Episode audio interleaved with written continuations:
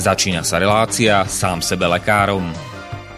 V rámci tejto relácie môžu zaznieť rozličné údaje o rozpoznávaní a liečbe rôznych chorôb a zdravotných ťažkostí. Všetky takéto údaje sú určené výlučne pre vašu informáciu a nesmú byť chápané ako lekárske odporúčania.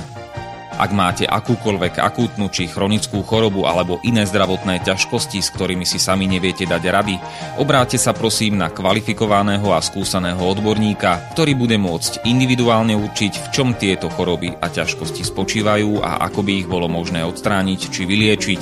Nič také však nemusí účinkovať na diaľku, teda bez toho, aby vás kompetentný odborník videl a osobne vypočul a vyšetril. Preto je dôležité osobné odborné poradenstvo, ktoré vám môže ušiť liečbu na mieru podľa vašich potrieb, životného štýlu, životného rozpoloženia a ďalších individuálnych daností.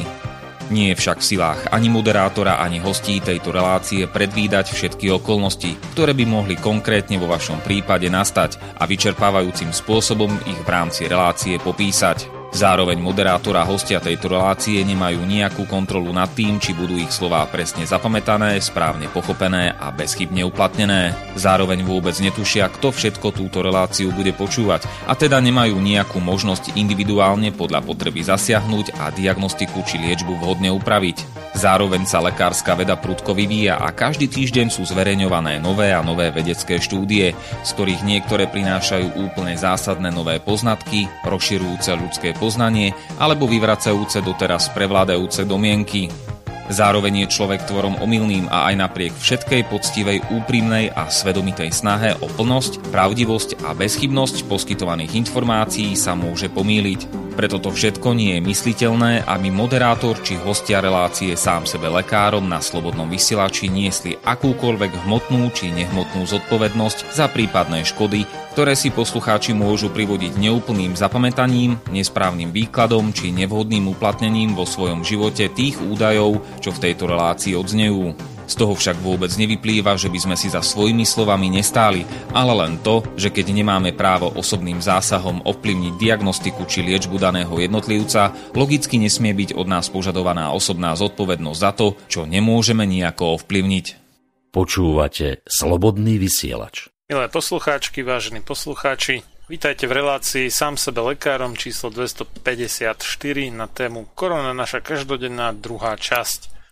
Ak počúvate túto reláciu v premiére, tak dnes máme nedeľu dvadsiateho štvrtého prvého teda sečenia januára alebo ledna roku pána dvetisícdvadsaťjeden a všetko dobré prajeme na Slovensku k meninám dnes večer všetkým Timotejom, Stibohom, Timoteám a zajtra všetkým Gejzom, Savlom a Šavlom a do Česka vše dobré k svátku, dnes večer všem Milenám a zítra všem Milošům. Táto relácia je nahrávaná vopred na záznam, takže sa nám dnes nedovoláte ani nedopíšete do relácie, ale svoje otázky, názory, pripomienky, námietky a ďalšiu spätnú väzbu môžete napísať na sam sebe lekárom zavináč gmail bodka com alebo ak chcete po anglicky gmail bodka com. Mojím hosťom je v tejto relácii po dvadsiaty krát a po šiestich týždňoch opäť magister Peter Tuhársky. Ničím nerušené počúvanie vám praje Marián Fillo. Tak sa počujeme opäť po šiestich týždňoch. Máme tu znova atomový výbuch, či jak to mám nazvať, plošné testovanie dva bodka nula. Tentokrát uh, s ďalším prívlastkom, že screeningové. Znám sa, že neviem, v čom je ten rozdiel. Mi to príde ako plus minus to isté. Až na to teda, že sa to ťaha viacej dní než predtým. V, v teórii. V teórii? Hej. No, vyhláška Úradu verejného zdravotníctva predpokladá, že sa testuje alebo screeninguje od pondelka osemnásteho Prax je taká, že tým, že štát to nepripravil a nechal to na pleciach miest a obcí, tak reálne testovanie začalo asi v sobotu vo väčšine z nich, aj keď tie štátne mobilné odberné miesta tie fungovali aj predtým, uh-huh. ale, ale tie kapacitne zďaleka, zďaleka nestíhali. Tie boli, pokiaľ viem, plne vyťažené. Takže to, to ťažisko toho testovania ostalo na tých obciach, a keďže štát e, neposkytol ani metodiku včas, ani, ani inú informačnú podporu, tak e, e, naozaj reálne tento víkend prebiehalo alebo prebieha testovanie. Pričom ale e,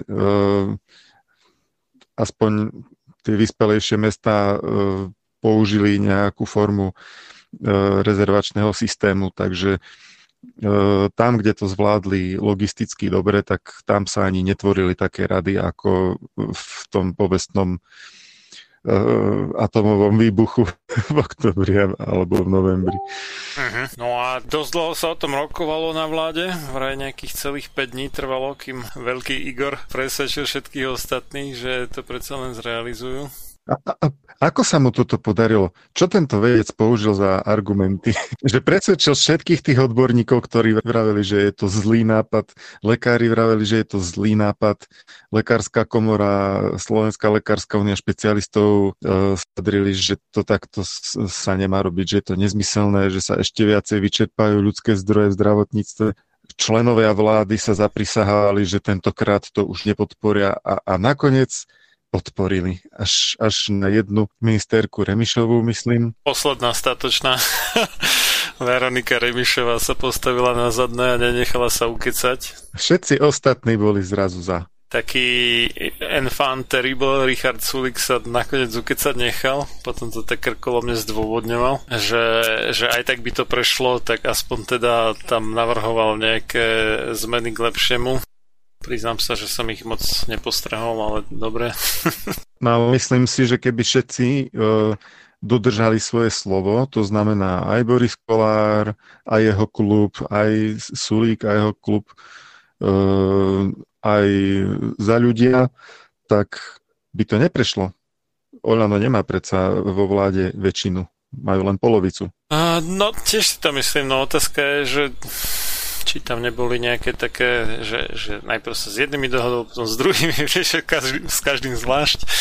Netuším, ako to bolo, no. Každopádne aj doktor medicíny Igor Bukovský si všimol, že sa ostatní koaliční partnery stávali na odpor a tak mu napadlo, asi nielen jemu, že zrejme teda Igor dokázal uh, nejak dovydierať tých uh, zvyšných k súhlasu.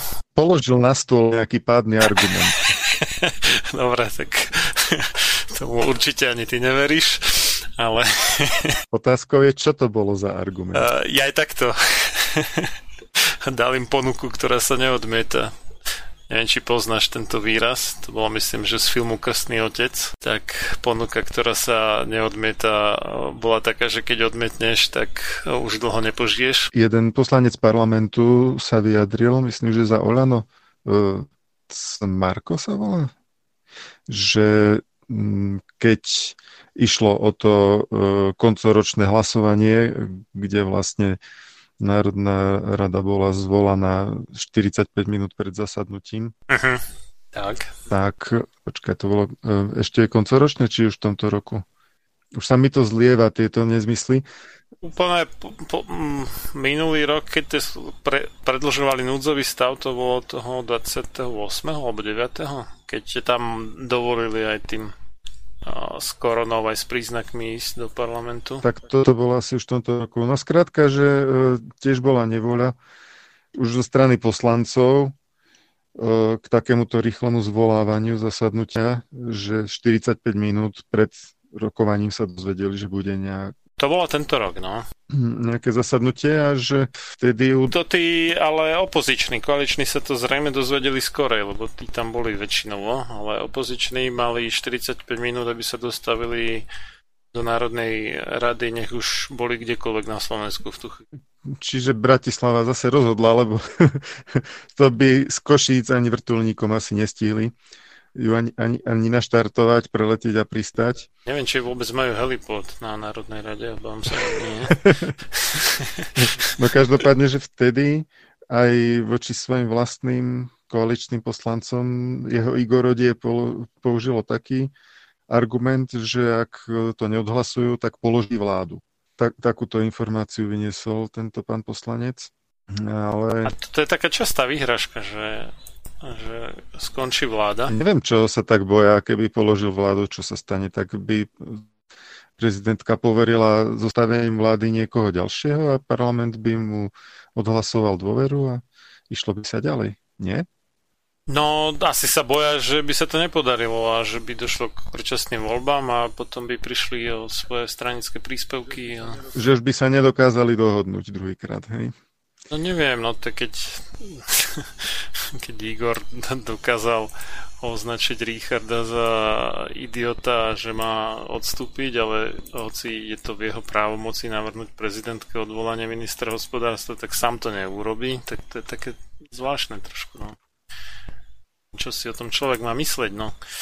Každopádne teda musíme pochváliť Veroniku Remišovú, ktorá údajne teda a chce byť hlasom zdravého rozumu vo vláde. Hovor, hovorí sa tomu, že dissent voice však. No, no ak, di, hlas dissentu. Nie, nesúhlasný, áno, ale consent je súhlasný a dissent je nesúhlasný. Ale že ako, ako jediná teda počúva odborníkov a odborníci hovoria, že nie, že to je nezmysel, tak, tak je to... Čuduj sa svete, jediný hlas zdravého rozumu vo vláde. Takže sme sa dočkali takých prekvapivých vecí. No, každopádne prejsť to prešlo, nedá sa nič robiť a máme také zaujímavé javy, že uh, Igor prikázal v podstate koronavírusu, aby ľudí s modrým zdrapom obchádzal kilometrovým oblúkom. Tri týždne. Až tri týždne dokonca. To má platiť, ten modrý zdrav má platiť.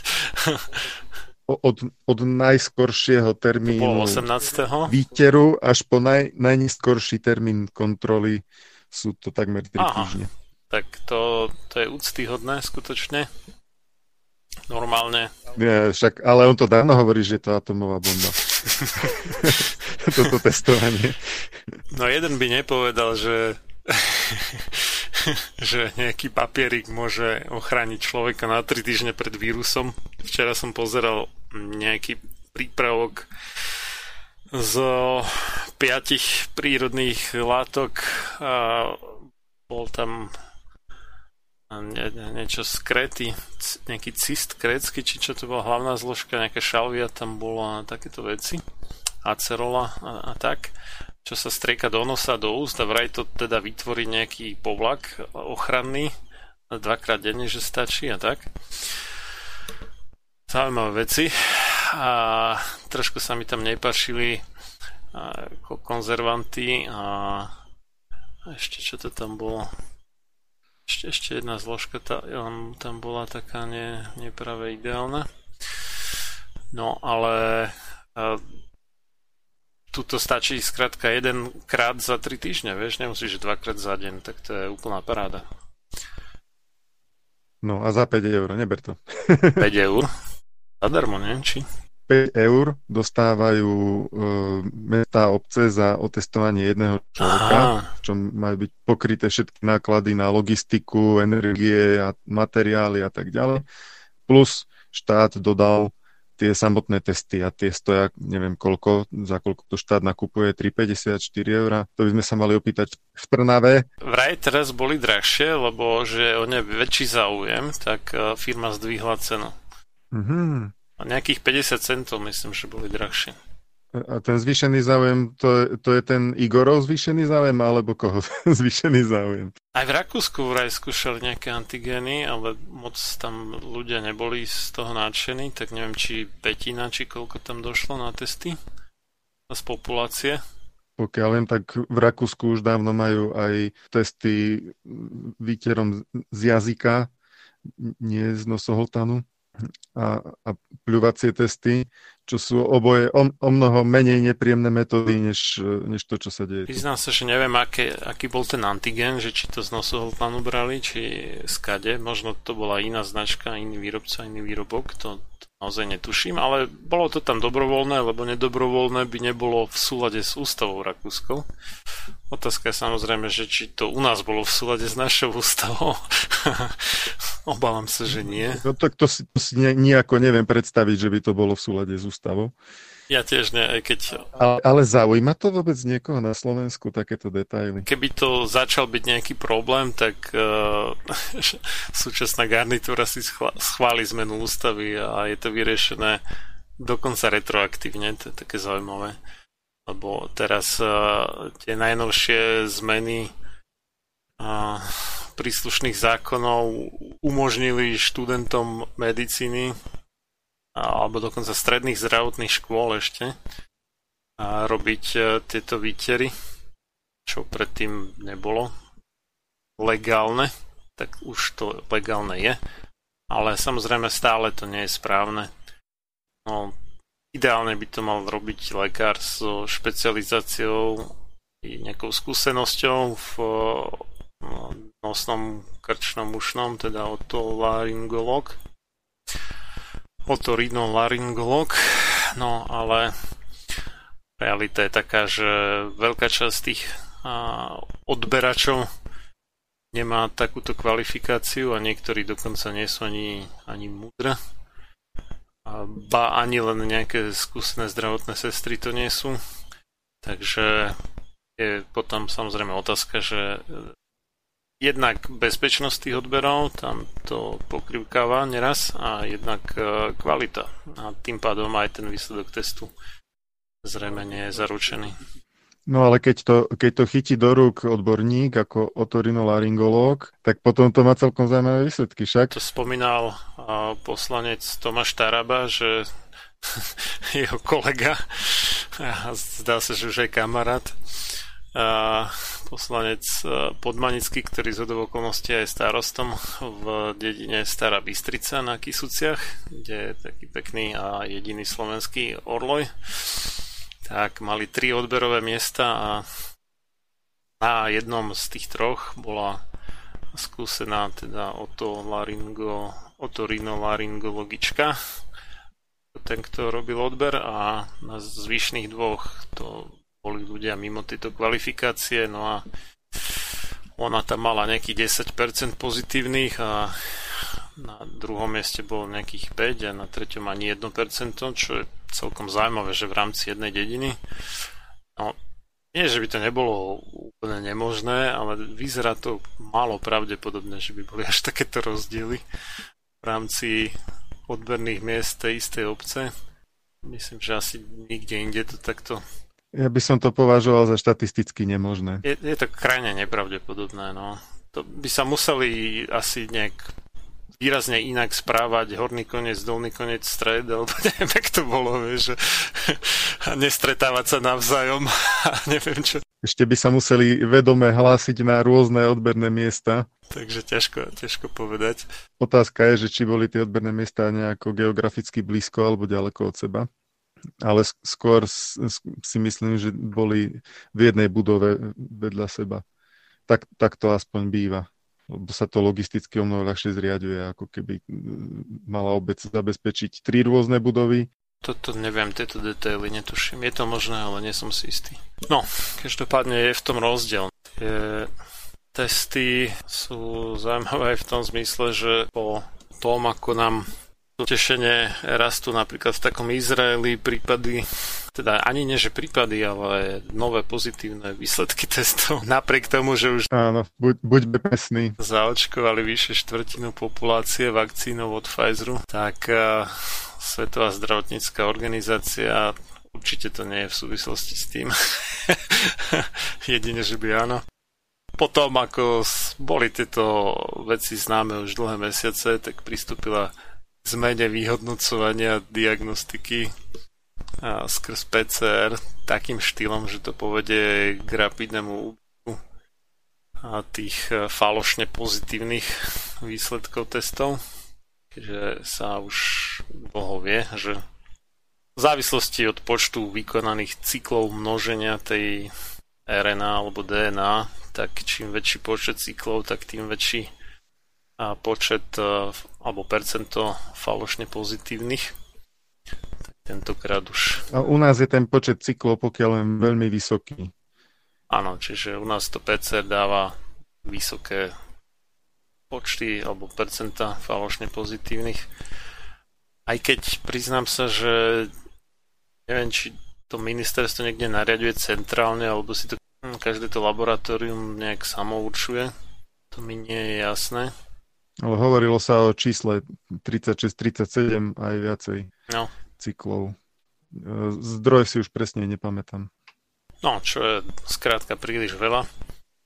No a Svetová zdravotnícka organizácia teda upresnila dvadsiateho januára pred štyrmi dňami teda, že ten prach počtu cyklov, teda to číselko označované ako veľké C malé T, a ktorý je potrebný na zistenie vírusu, je nepriamo úmerný vírusovej náloži u pacienta. Znamená, že čím viacej vírusov má ten pacient, tým menej to treba množiť, aby to hodilo pozitívny výsledok. Takže keď dáme menší počet cyklov, tak zachytíme naozaj len tých, ktorí majú toho vírusu veľa a ktorí naozaj môžu šíriť do svojho okolia. No nie je tak, že úplne dokonalé, lebo môže sa stať, že tam uniknú takí tí, úplne že čerstvo nákazení, u ktorých sa to ešte nestihlo namnožiť dostatočne. Ale asi to bude oveľa menej prípadov takýchto, než tých prípadov, kde tento test zachytí a vyhodnotí ako pozitívnych ľudí, ktorí už tú chorobu prekonali a majú iba nejaké zbytky alebo trosky toho vírusu niekde na sliznici. Z časového hľadiska t- cel- priebehu celej tej infekcie to vychádza, že naozaj e, ten čas, kedy je človek e, skutočne infekčný. To je maximálne dva dni pred vypuknutím príznakov a štyri až päť dní po vypuknutí maximálne podľa štúdie v Lancete. Tak v porovnaní s týmto obdobím, keď človek reálne môže niekoho nakaziť, je tu omnoho väčšie obdobie, kľudne až dvadsať dní a rekord je osemdesiattri dní, kedy vlastne telo stále vylučuje nejaké zvyšky vírusu, ale sú to už nefunkčné nejaké časti, ktoré nie sú schopné nikoho nakaziť. Čiže tých sedem dní maximálne infekčnosti v porovnaní s osemdesiatimi dňami už len dočisťovania, z toho je jasné, že ak ten test je nastavený na príliš vysokú citlivosť, tak zachytiť ďaleko viacej falošne pozitívnych, v podstate ľudí, ktorí boli v styku s vírusom, ale infekční nie sú, než, než zachytí tých, ktorí sú čerstvo infikovaní a sú v nejakom tom malom okne pred vypuknutím príznakov, keď by ich bolo teda naozaj treba zachytávať. Hm. A Svetová zdravotnícka organizácia teda odporúča, že tam, kde výsledky testov nezodpovedajú klinickému obrazu, teda príznakom alebo absencii príznakov a choroby zvanej covid devätnásť, tak by sa mala odobrať nová vzorka a otestovať buď tou istou alebo inou testovacou metódou. Čo je taká novinka, bo pé cé erko sa doteraz neoverovalo nejakým novým testom. Malo sa to, ale nerobilo sa to u nás, overovať u tých antigenových testov, keďže tie neboli určené na to. Antigenové testy sa vôbec nemali používať na tzv. Diagnostiku klinicky zdravých ľudí bezpríznakových. Tie sa mali používať len na potvrdenie toho, že keď chorý človek s klasickými príznakmi potrebuje zistiť, že či tá choroba je COVID alebo to nie je COVID. Na to slúžia rýchle antigenové testy a ešte aj to by sa malo. V nemocnici a s tým, že, že to je iba keď je už nejaký akutný problém a treba niečo robiť a, a to, akú liečbu poskytne tá nemocnica tomu pacientovi, závisí od toho, či to je alebo nie je COVID a ide o minúty doslova, tak tam sa má použiť. Áno, a aké opatrenia sa okolo neho majú robiť, či musí ísť do nejakej prísnej izolácie a či treba k nemu skafander alebo netreba. A to iba teda na tú dobu, pokým bude výsledok pé cé erka, lebo pé cé erko trvá hodiny, niekde až deň, kým dostanú ten výsledok. A zatiaľ čo u toho antigénu to majú do nejakých pätnásť minút až tridsať. Takže na to časové okno, kým budú mať výsledok pé cé er testu, tak na to je ten antigénový test dobrý, aj keď nie je až tak spoľahlivý, ale povedzme, že vo väčšine prípadov sa trafia, ak ide o človeka s príznakmi. No, takže na toto sa to nemalo používať a videli sme to pekne aj v prípade harmaneckých papierní, kde štyridsaťšesť percent zamestnancov malo pozitívny výsledok antigenového testu, záhadne, ale po pretestovaní pé cé erkom sa zistilo, že ani jeden z nich nie je pozitívny, takže je veľká otázka, akú hodnotu bude mať toto celoslovenské tzv. Screeningové celoplošné testovanie, keď vidíme túto kvalitu.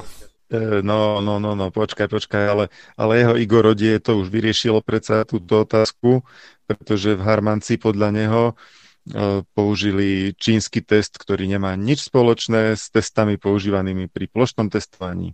Takže to bol zlý test. Ni, nič spoločné, iba princíp a viac menej všetko, akurát, neviem, možno, možno zlá výrobná dávka, alebo čo? Lebo už boli aj nejaké výrobné dávky testu stiahované kvôli tomu, že boli nakazené. Myslím, že vo Veľkej Británii. Čiže samotný test obsahoval už koronavírus. Inak povedané, testovaná osoba mohla byť tým testom nakazená. A potom sa ten test sám potvrdil, sám seba.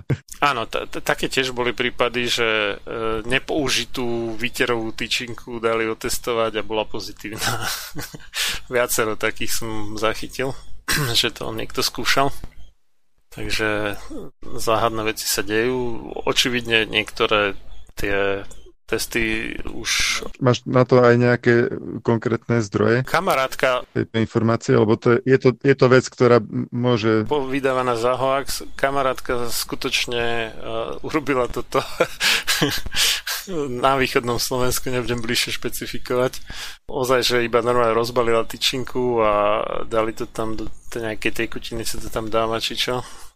A to nejak pohrká, kvapne na, na tú štičku. Ale ona to myslím, že dala normálne, že ako do, do pé cé er a, a do labaku otestovať a vyšlo to pozitívne. Že mám takto, nie je úplne priamu, ale tak second hand skúsenosť od zná, známeho človeka. Zachytil som uh, predčasom z Británie a z Ameriky nejaké takéto uh, menšie škandály, že nejaká výrobná dávka, a to bolo v certetoch, že, že javila sa aktivná, uh, teda možno infikovaná, ale uh, o anglických neviem, akýto informačný zdroj. Ktorý, ktorý by toto potvrdil, že antigenové testy boli... To bolo u pé cé eriek, nie u antigenov. Zdá sa mi, že to bolo u pé cé eriek. Môže byť, môže byť. Každopádne mali sme už z toho prvého testovania označeného ministrom Krajniakom za druhé slovenské národné povstanie. Podľa mňa teda druhé slovenské národné povstanie malo nastať ešte pred tým testovaním. Podľa mňa to je chybný preklad. On asi nevravil povstanie, ale postánie. Je tak, aha. Lebo ľudia si naozaj postáli v radoch. Najviac postáli za posledné roky, najmasovejšie postánie v histórii Slovenska. A povymeniali si všakovaké vírusy a baktérie a iné informácie. Áno. No, tak je to možné, no, tak túto túto druhú verziu alebo druhé kolo už stihli niektorí označiť ďalším revolučným zvo- zvolaním pre Morho podľa známej básne Sama chalúbku Morho, že pre, pre Morho, detvo mojho rodu. Ono boli aj také skúsenosti z toho prvého kola, že s odstupom pár týždňov po dokončení tých všetkých testovaní prudko zrastli výskyty nových pozitívnych testov, ale čo som chcel dokončiť, že... Ja, ja ti neverím, Marián, lebo jeho Igorode povedalo, že to malo úžasný vplyv, päťdesiatosem percent pokles. To si vysvetlíme za chvíľu, ale... Takže ne, nemôžeš mať pravdu, že by čísla rastli, keď oni klesali. Toto si vysvetlíme za chvíľu. Vtip je v tom, že už v tom prvom kole, vlastne v Karlovej Vsi, myslím, alebo... Devinskej Novej Vsi, teraz neviem, v jednej z týchto častí Bratislavy a v Šamoríne na úrade mestskej časti, respektíve mestskom úrade, bolo podozrivo veľa pozitívnych údajne cez antigén a oba tieto úrady si dali tých svojich ľudí pozitívnych otestovať znova cez pé cé er a teraz buď ani jeden, alebo iba jeden z nich bol pozitívny aj na pé cé er.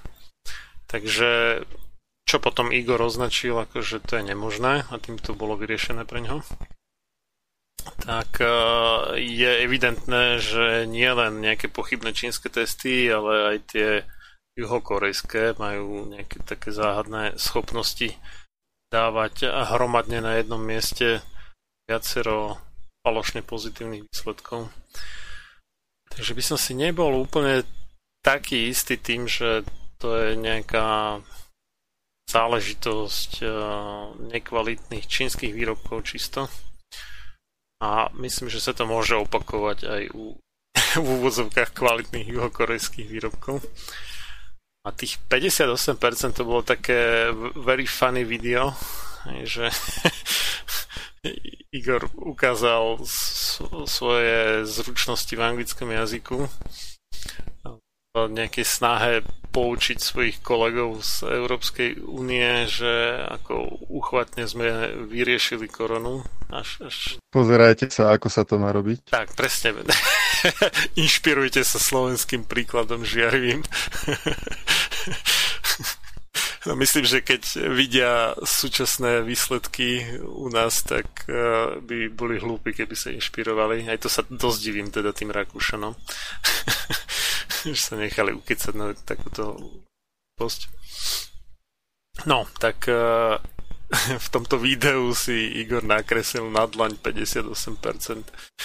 Tvrdil, že sa znížil výskyt koronavírusu u nás na o päťdesiatosem percent, teda medzi prvým, uh, teda to bolo to celoslovenské kolo a druhým, ktoré už ale nebolo celoslovenské, čiže už iba z tohto dôvodu je ten údaj pochybný, lebo tam teoreticky sa mohlo stať, že sa nejaký vyšší výskyt mohol objaviť v tých okresoch, ktoré mali menej než nula celá sedem percent výskyt z prvého kola a ktoré už teda druhýkrát neboli plošne testované. Ťažko povedať, nevieme. A to je prvá chybička krásy. A druhá chybička krásy je, že keď zistíme výskyt na celej tej populácii, aktuálny výskyt, že koľko je aktuálne pozitívnych ľudí, čiže nejde nám iba, že nové prípady, alebo teda presnejšie nové pozitívne testy, ale koľko je práve teraz pozitívnych ľudí, to znamená, že to je iný ten parameter, to je ten parameter, že aktívne ani nie, že prípady choroby, ale on to interpretuje, že keď je pozitívny na antigene, tak je infekčný, čo už bolo viackrát vyvrátené, ale tak nech to je teda, povedzme, podľa tejto retoriky chybnej.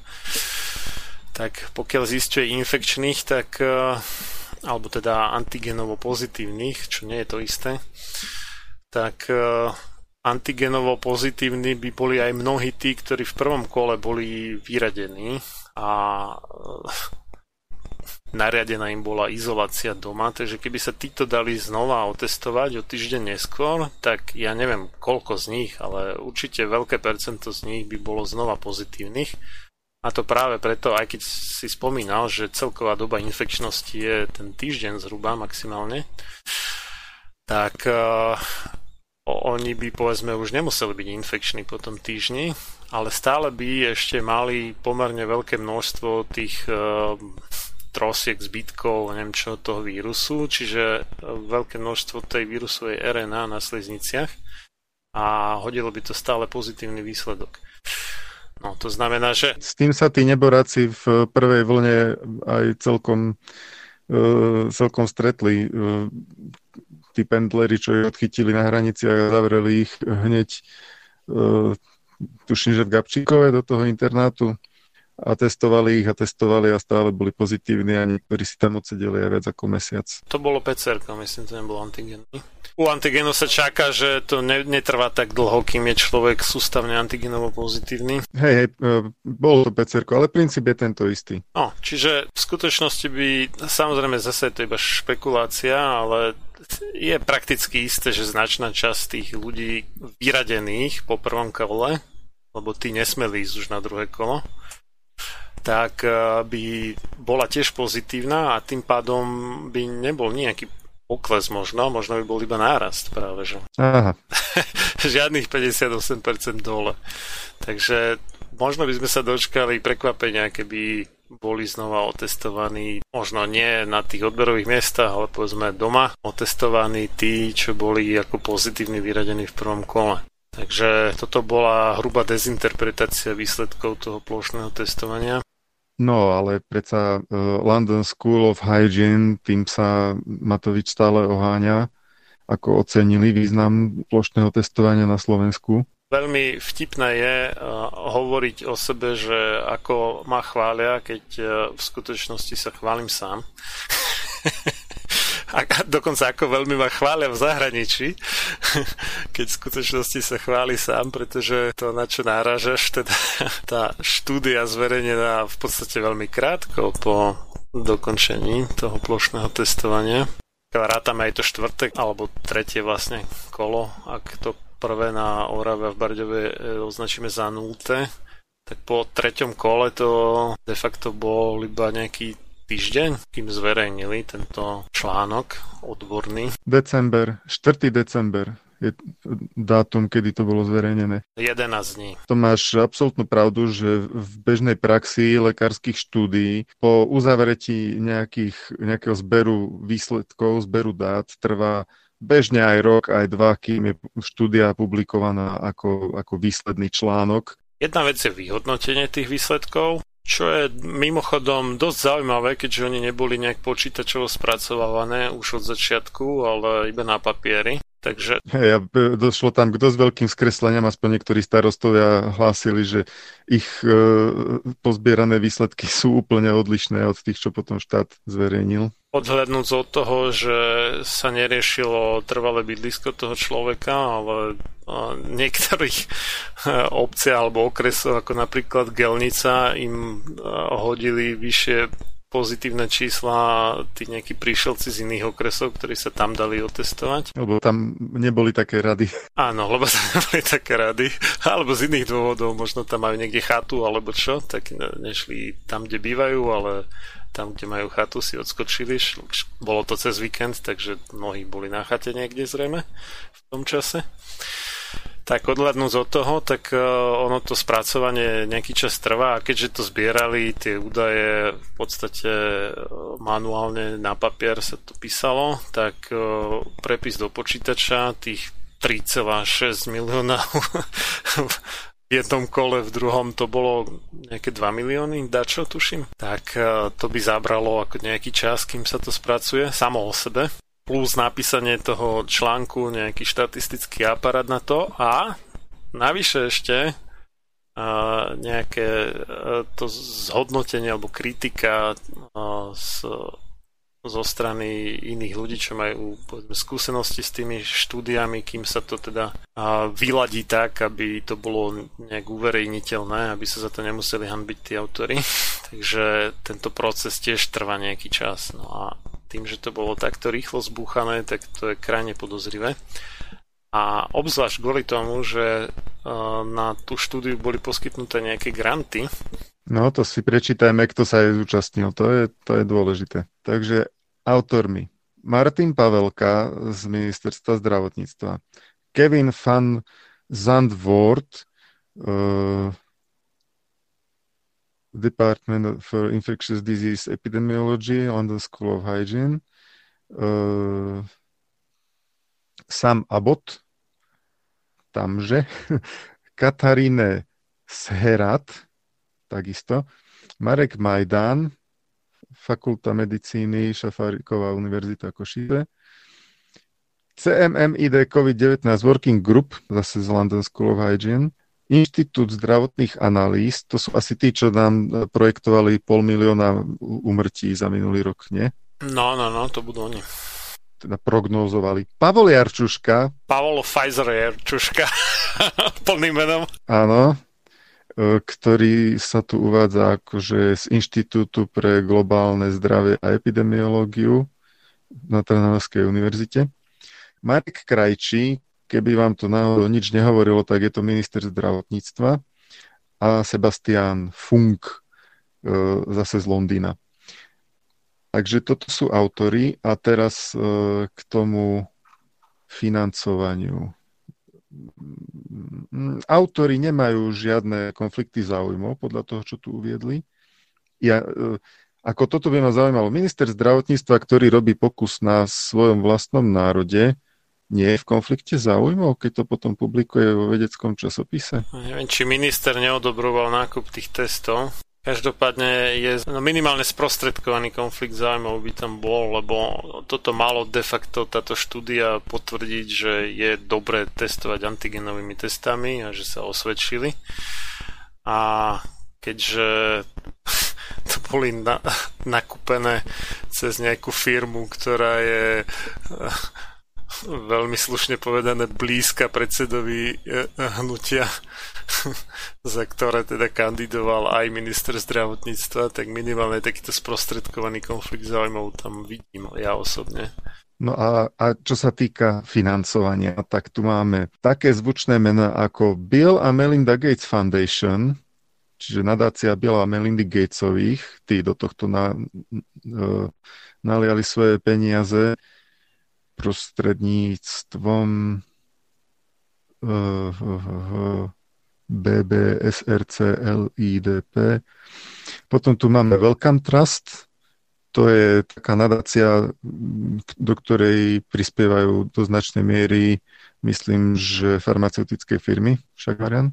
No, Wellcome Trust to je od kedysi teda ešte než zlúčením firiem Glaxo Wellcome a SmithKline Beecham, neviem presne, ak sa to číta, vznikla firma GlaxoSmithKline, tak to Wellcome, tam zase bolo zlučenie nejakého Glaxa s nejakým Wellcomeom a odtiaľ, teda o dva stupne v strome zlučovaní farmaceutických firiem vyššie je to Wellcome, ktoré už medzi tým ale zaniklo. Ale je to de facto teda súčasť firmy GlaxoSmithKline, teda popredného výrobcu vakcín. Takže odtiaľ to fičí Wellcome Trust. Potom je tu financovanie priamo z britskej vlády. Ono, aby, aby bolo jasné, že tieto veľké firmy sa samozrejme snažia optimalizovať dane, aby platili čo najmenej. A v mnohých štátoch sa dajú optimalizovať dane tým, že to nálejú nejakú podporu nejakým nadáciám. No a za ten účel si vytvoria svoju vlastnú nadáciu a tá nadácia de facto robí buď iba nejaký pé er alebo proste reklamu, alebo myslím, že finančne podporuje v podstate nejaký nákup výrobkov tej firmy, ktorá ju založila tú nadáciu, čiže znova slúži na podporu biznisu tej firmy, čím sa v podstate úplne popiera zmysel nadácie. Je to také, také hacknutie toho daňového systému aj systému mimovládnych organizácií, ale takto to skrátka niektoré tie firmy robia. Takže skrz svoje nadácie znova podporujú svoj biznis, že to nie je nejaká dobročinnosť, ale naopak a biznisová aktivita. A tak možno, že nejakú, nejaká dobročinnosť by sa tam predsa len našla. No áno, zhodou okolností teda skrz Wellcome Trust dostal svojho času grant aj doktor Andrew Wakefield ešte skorej, teda nestihol publikovať slavný článok o em em er vakcíne. Potom už asi takýto grant nedostal, pokladám. Potom už nie. No a ešte je tam nejaká Nakaima Foundation a Global Challenges Research Fund, to my znie povedome, a ešte aj European Union's Horizon dvetisícdvadsať Research and Innovation Program, Project EPIPOSE. Takže máme tu dosť veľké medzinárodné financovanie, štúdie. No a v, čo, v čom je ten vtip, že na to, aby niekto dostal grant, tak potrebuje spracovať, odoslať nejaký grantový projekt, častokrát je to ešte na niekoľkokrát, že mu to pošlú tuto takéto veci, máte nejaké nedostatky, doplňte, odstránte, prepracujte a tak. Toto trvá nejaký čas, samozrejme.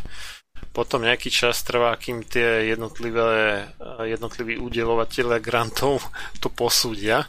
A keď si to celé spočítame, že ako rýchlo to bolo vydané, čiže vlastne tých jedenásť dní po dokončení toho plošného testovania a že koľko asi tak trvá spracovanie čoho a tie granty a tieto veci, tak to vychádza, mne osobne teda aspoň to tak vychádza, že to, že z toho bude nejaká štúdia, bolo jasné ešte predtým, než bol prvý človek otestovaný v rámci toho plošného testovania. Čiže od začiatku to je chápané ako štúdia a ja si spomínam aj, aj keď neviem to teraz doložiť, ale spomínam si, jak sa prekecli, teraz neviem, či Krajčí alebo Igor sa prekecli a hovorili o tom testovaní ako o štúdii. Neviem, či to ty zachytil. Ešte skôr, než to začalo. Niečo sa mi marí, ale neviem to, neviem to nejako tu teraz podložiť. Je to len dojem. Alebo do, do, dokonca ešte, že klinické štúdie, ešte aj s tým prívlastkom. Takže ne, neviem si teraz presne spomenúť, kde to bolo, ale, ale vyzerá, že od začiatku je to chápané ako štúdia. A obzvlášť zaujímavé je to v spojení s tým, že polovica tých autorov sú teda z, z Londýna, z Británie, čiže je tam nejaká taká tá spolupráca, ako keby si chceli na Slovensku, ako nejakej veľkej testovacej králikárni a, alebo pokusnej králikárni overiť, že čo to povie a potom to buď v tej Británii urobia alebo neurobia. A aj to tak vyzeralo, lebo krátko potom, ako to u nás skončilo, robili v Liverpoole teda ten ich test hromadný a nedopadlo tam to moc dobre, lebo však oni to tam mali, keďže im asi viacej záleží na nejakom súlade s platným právom, to tam mali dobrovoľné a neprišlo tam veľa ľudí. No a ešte, ešte dávali päťsto libier na týždeň tým, ktorí išli do, do, do karantény. Uh, no hej, keď boli nízkopríjmoví, tak áno, tak dávali päťsto libier tým pozitívne testovaným, ale ešte tam navyše aj overovali ten antigenový test, neboli takí šlendriani jak u nás. Takže trošku, aj keď nie celkom, ale trošku viacej rešpektovali príbalový letak k tomu testu. No ale potom, nakoľko viem, tak už to nikde inde nezopakovali. Ten Liverpool. Vyzerá, že otestovali si, no potom skonštatovali... Mm, Nie je to úplne ono. Matovič tiež niečo také povedal ešte pred tými testami, to si pamätám veľmi dobre, že celý svet sa pozerá, ako to, ako to u nás dopadne. No, čo tiež nepriamo svedčí o tom, že to bola štúdia. A to, to, to už potom ide to taký blbý pocit, že tak ako u nás bol pilotným testom región Orava a Bardejov, ako, ako pilotný test pre Slovensko, tak ako keby my sme boli pilotný test pre Britániu. Tak, tak, celé Slovensko. Toho ide taký, taký dojem. A, a Británia, možno ich to nepresvedčilo, tak si spravili svoj pilotný test v Liverpoole a uzavreli to, že, že takto to robiť nebudú. Tá, tá ďal cesta nevedie, áno. Ale u nás prekvapivo to vyzerá, že niekto mal, nechápem prečo, dojem, že sa to osvedčilo a musí to zopakovať. Ale toto poznáme už u očkovania, že, u očkovania, že keď to nefunguje, tak to urob ešte raz. A možno to zafunguje, aj keď údajne Albert Einstein hovorí, že nie je možné dospieť k náprave nejakej chyby tým, že alebo k iným výsledkom tým, že opakujeme to isté. Tu je ešte jedna zaujímavá vec, ktorá neviem, či už sa dostala ku všetkým poslucháčom, že čo všetko autori tejto štúdie tvrdia, že bolo dodržané. Spomínali to na Infovojne, u nás na Slobodnom vysielači myslím, že nie, ale možno som len ešte nepočul všetko, čo som mal počuť. Tak to je, myslím, že je to dôležité. Zopakujme si to. Čiže e, autori tvrdia, e, čo sú vlastne štandardné, e, dalo by sa povedať, až sú, že povinné položky pri odosielaní nejakej štúdie na, na proces e, recenzie e, musia autori deklarovať dodržanie určitých štandardov a postupov. A medzi tie napríklad patrí, že a, a teda autori tejto štúdie tie, tvrdia tiež, že to všetko dodržali. E, potvrdzujem, že boli dodržané všetky relevantné etické postupy a získané súhlasy, získané potrebné súhlasy í er bé alebo etický, eti, etickej komisie. No, ja som osobne poslal na ministerstvo zdravotníctva žiadosť o informáciu, ktorá etická komisia schválila túto štúdiu. Nedostal som odpoveď. No ale vieš, kto je predsedom etickej komisie ministerstva zdravotníctva? No poď. Pro, profesor Múdry Jozef Glasa, cé es cé. Naozaj? Fakt. tak, tak to si mi zobral dých, pretože v tom prípade človek, ktorý považuje za bezproblémové, ba priam povinné, používanie vakcín vyrábaných za pomoci bunkových linií pochádzajúcich z podpratených ľudských plodov a dokonca tvrdí, že, je, že by bol ťažký hriech odmietnúť na tomto základe alebo zdržiavať na tomto základe očkovanie vakcínami proti covid devätnásť. Tak... Dokonca, že je ťažkým hriechom otáľať s tým očkovaním a odkladať ho na neskôr. A ktorý svoju funkciu robí veselo napriek tomu, že jeho ústav biomedicínskej etiky dostával e, sponzoring od, hádam, všetkých významnejších farmaceutických firiem na Slovensku. No, minimálne výrobcov vakcín určite. Tak, tak tento človek, keď môže byť predsedom etickej komisie, ak je to teda pravda, tak potom som schopný uveriť aj tomu, že podpísal... k tejto štúdii, že boli dodržané všetky etické uh, smernice. No, takže aj keď je to také, no, popretie elementárnej etiky, ale je možné, že ten súhlas dostali. No, ale čo, čo je ešte zaujímavejšie, je ten ďalší bod, že boli obdržané súhlasy všetkých účastníkov a archivované. Áno. S účasťou na štúdii. Ja, ja by som... Ja by som normálne vyzval poslucháčov Slobodného vysielača, či je medzi nimi aspoň jeden taký, ktorý podpisoval nejaký informovaný súhlas pri prvom alebo druhom alebo treťom kole Matovičovho plošného testovania. Je tu taký človek, ktorý podpisoval nejaký informovaný súhlas? Tam niečo sa tam podpisovalo do, do tých zošitov, ale to boli iba nejaké, že neviem, či v rámci toho ochrany osobných údajov alebo čo, že... že súhlasia s tým spracovaním osobných údajov, niečo také možno to tam bolo, alebo neviem úplne presne, ale určite to nebol súhlas s dobrovoľnou účasťou na štúdii. To v žiadnom prípade. Dokonca to ani, myslím, že nebol súhlas v zmysle toho štandardného informovaného súhlasu pred každým lekárskym zákrokom, či už je teda diagnostický alebo terapeutický. Ani toto tam nebolo, pokiaľ viem. Nie je to ešte súhlas s účasťou na štúdii. Takže toto by sa malo nápadnúť každopádne, pokiaľ by to niekde malo aj výjsť, lebo ten článok, to zase treba dodať, že to vyšlo na stránke, ktorá v predstihu uverejňuje uh, lekárske štúdie, články a tak uh, skôr, než prejdú tým poriadnym recenzným konaním a výjdu v nejakom serióznom časopise.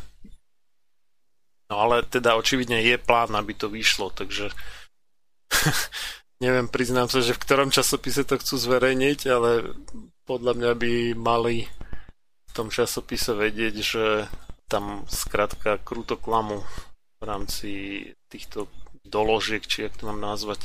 Ja sa takto hlupo pýtam preto, lebo ja som sa týchto dvoch kôl nezúčastnil, tých oktobrovo-novembrových, takže nemám osobnú priamu skúsenosť, ale oslovil som, oslovil som viacej ľudí, ktorých som sa pýtal, či podpisovali nejaký informovaný súhlas a všetci, všetci do jedného e, ostro trvajú na to, že nič také nepodpisovali.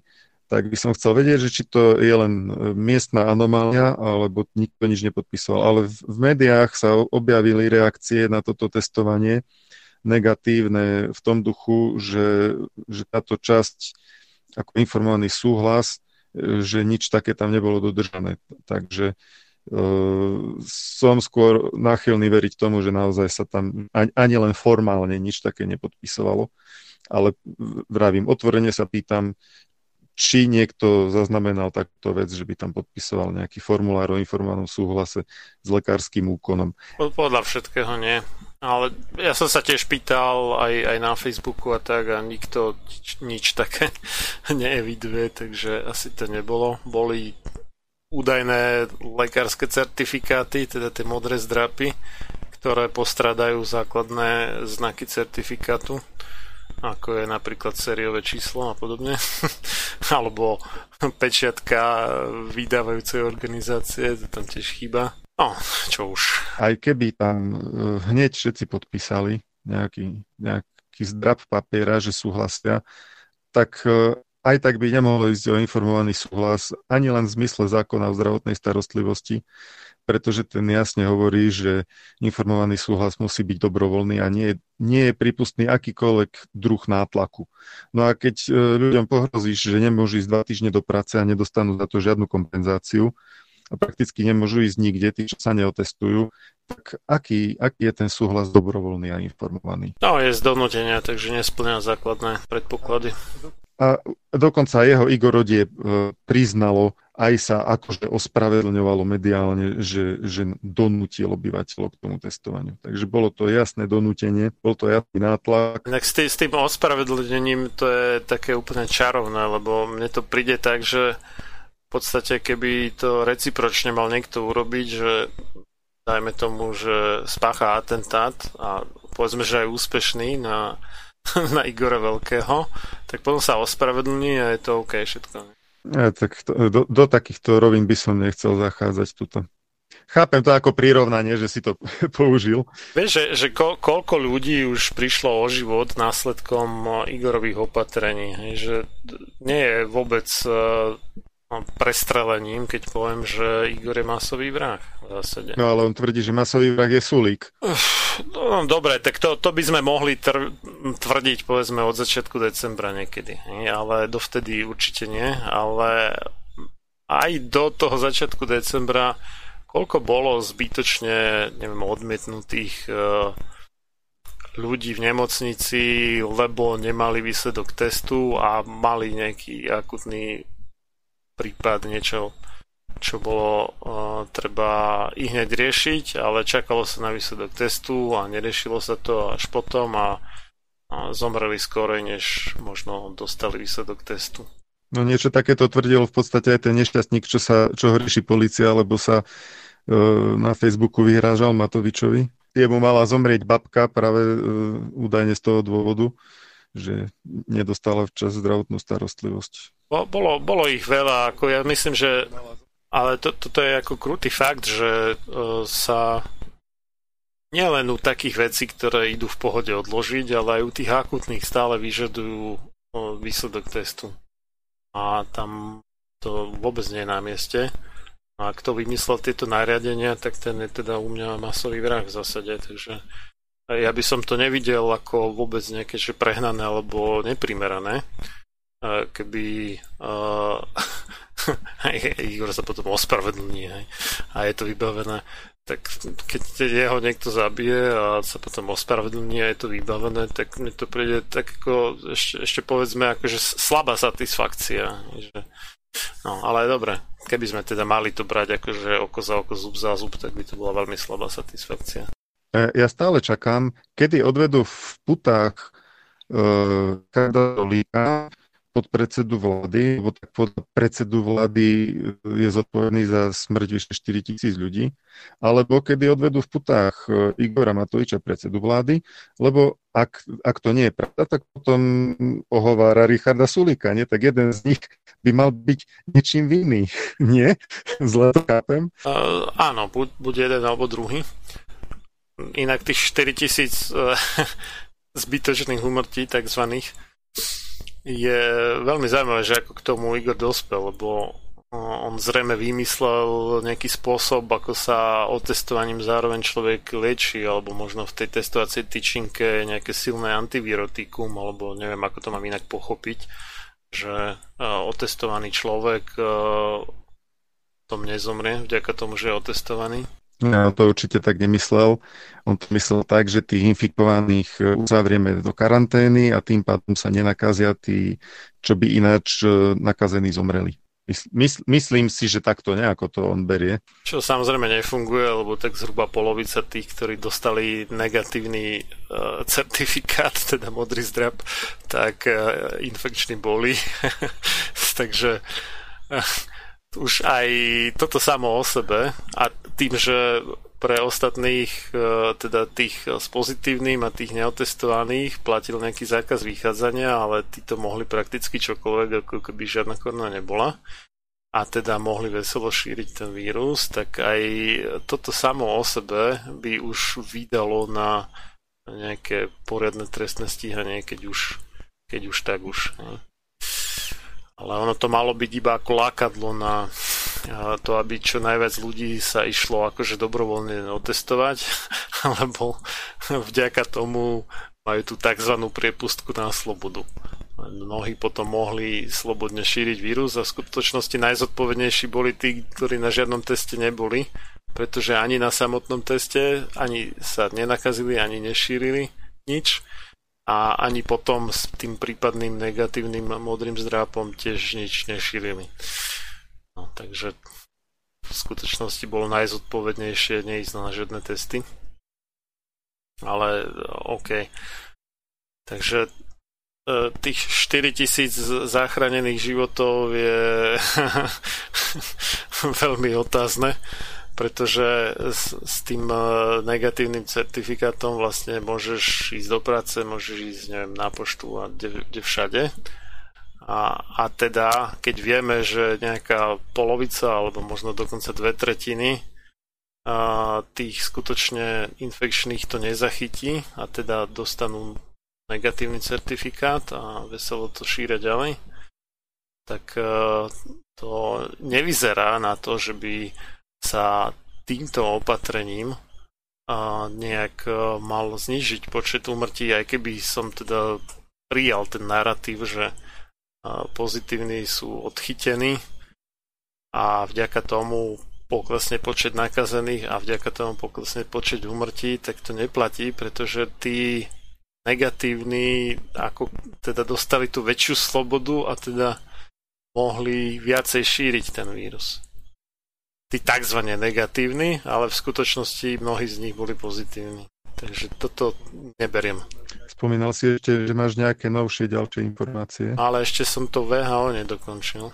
Čiže tá zmena, zmena vyhodnocovania pé cé er testov, tak tam pokračuje, že to, aká je hodnota toho výsledku testu, alebo teda prediktívna, čiže nejaká predpovedná hodnota výsledku testu závisí od toho, aká, aký je výskyt choroby aktuálne v populácii. To znamená, že čím je väčší, alebo aj čím je väčší výskyt, tým väčšia je pravdepodobnosť, že pozitívny výsledok naozaj znamená nákazeného alebo infekčného človeka.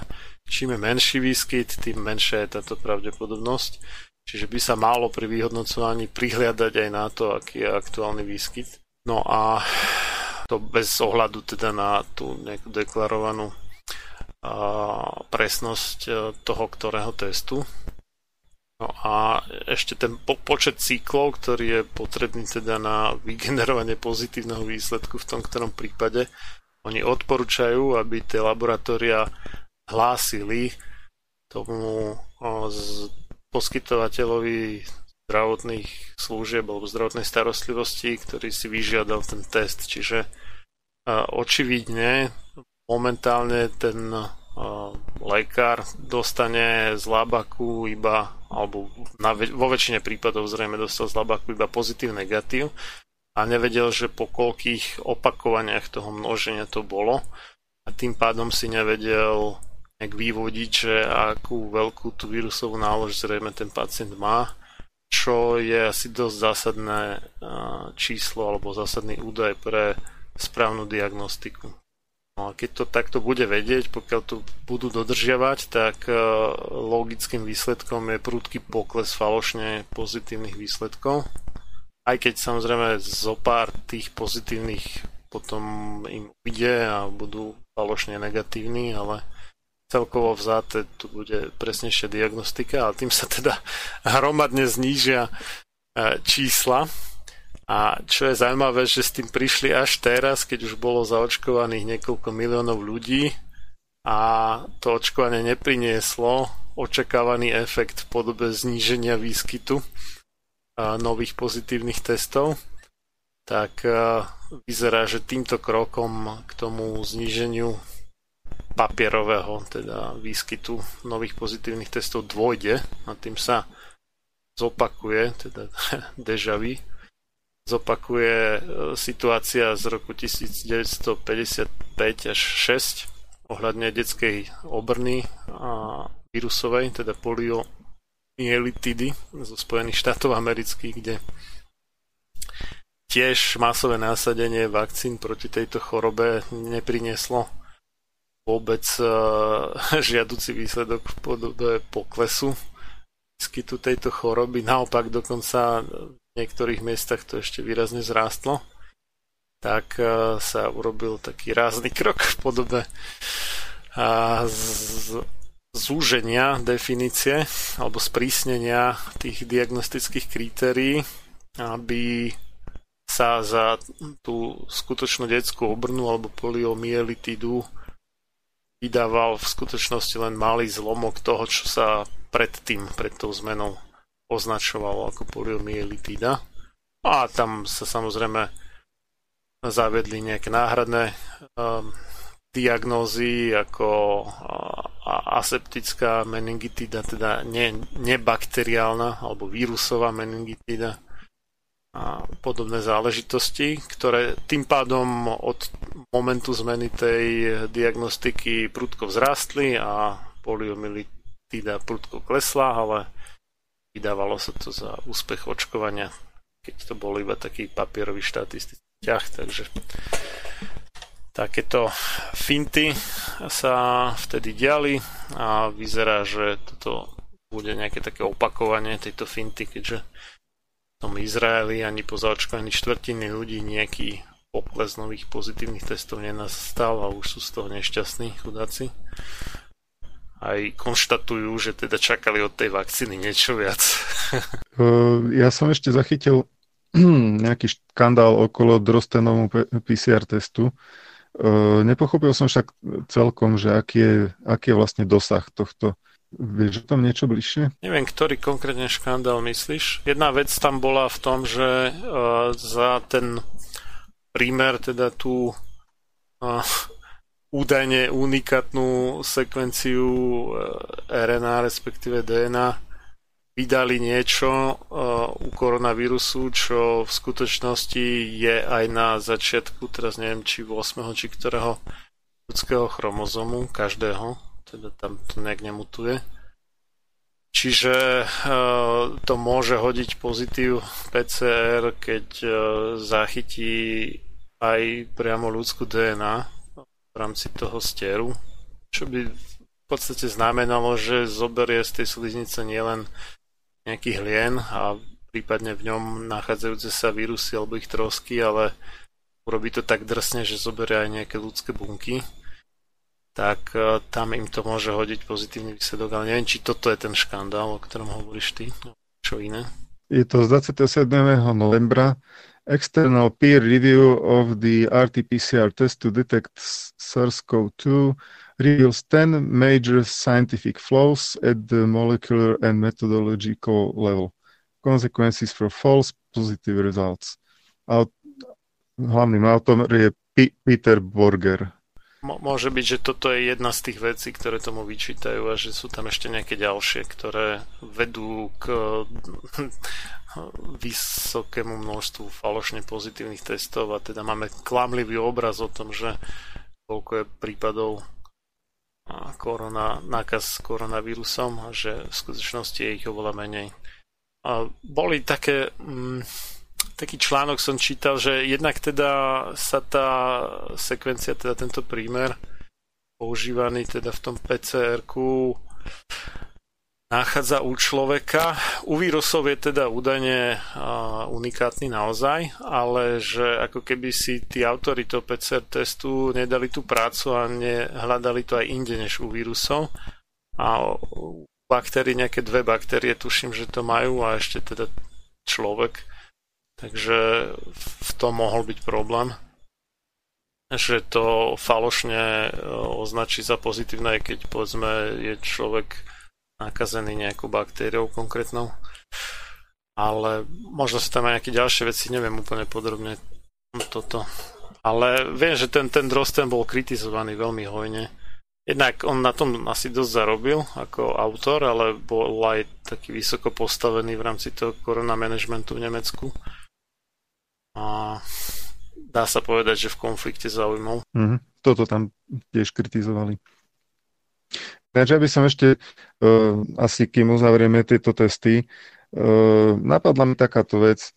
Um, veď uh, občania, ktorí nesúhlasia s týmto, že boli vlastne pokusnou populáciou v štúdii, uh, môžu vyjadriť svoj názor na stránke medrxiv bodka org uh, pod článkom The Effectiveness of Population-Wide Rapid Antigen Test-Based Screening in Reducing SARS-cov two Infection Prevalence in Slovakia. Uh, môžeme dať aj nejaký odkaz. V podstate na stránke rizika očkovania sme už o tejto štúdii informovali, tam ten odkaz je a viem, že teraz trochu koluje v diskusných skupinách. Celkom hojne teda. Celkom hojne, takže ja by som povedal, treba sa vyjadriť, nech, nech recenzenti tejto štúdie vedia, že ako sa veci na Slovensku odohrali, nech to majú z prvej ruky od občanov Slovenskej republiky a nech, nech na základe toho potom posudzujú celú štúdiu. Potom im to nikto nepublikuje a prídu o tie akademické publikácie, tie autori, ktoré sú potrebné na nejaký získanie nejakého titulu alebo takéto veci. Ja tu, ja tu vidím po to štúdio, že sú tam už nejaké komentáre zo Slovenska, že to bolo ináč, ako autori prezentujú. A podľa mňa vôbec by nezaškodilo, keby sa vyjadrili, keby sa vyjadrili aj ďalší občania. Nech je to trochu reprezentatívne. Pokiaľ možno v angličtine. Dobre, t- môžem vyrobiť aj nejaký kratší odkaz, ktorý sa dá ľahšie zapamätať. www bodka bit s mäkkým i bodka l y s tvrdým i lomeno jarcuska. Ešte raz. www bodka bit bodka l y lomeno jarcuska.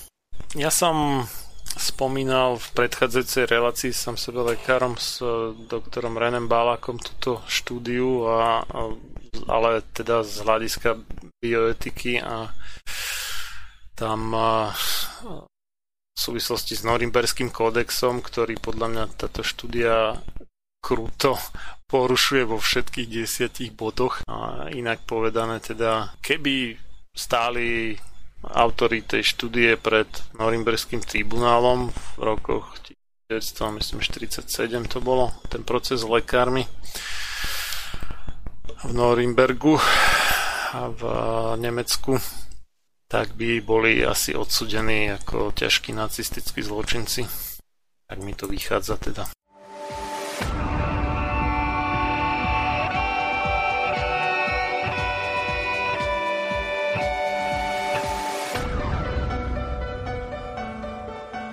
Čím národ nižšie stojí, čím hlbšie v živote telesnom je ponorený, tým menej vážnosti má sám k sebe a tým ľahšie si dá so sebou zahrávať a svoje si odnímať, ako i jednotlivý človek v bahne telesného života zaviaznutý. Je bez vážnosti k sebe samému a ľahko sa za úžitok telesný nie len s telom, ale aj s dušou zapredá. Ľudovít Štúr. Máte naladený Slobodný vysielač Banská Bystrica.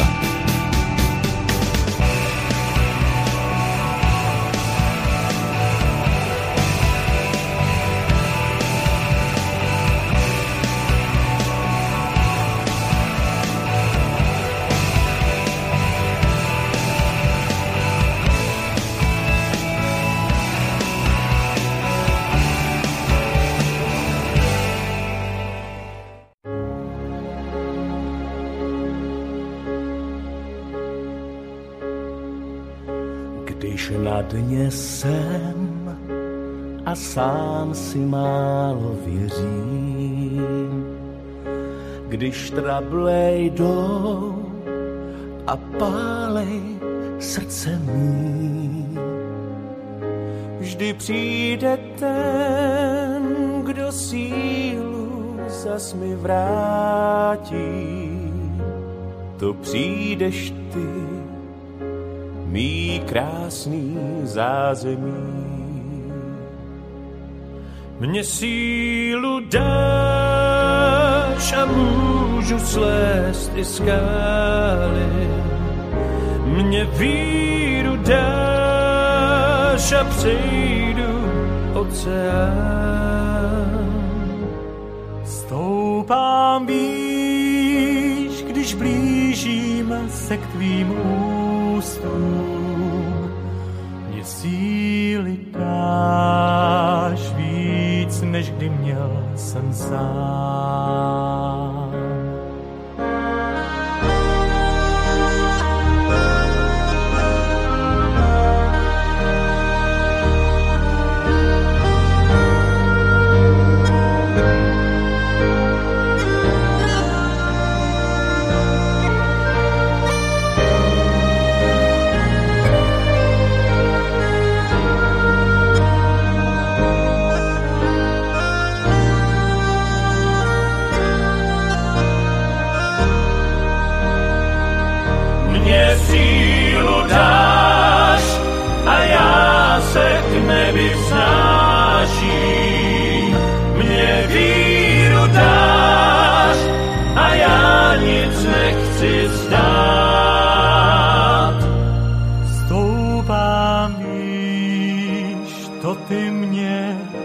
Zvedáváš, mne sílu dáš, než přijde další pád.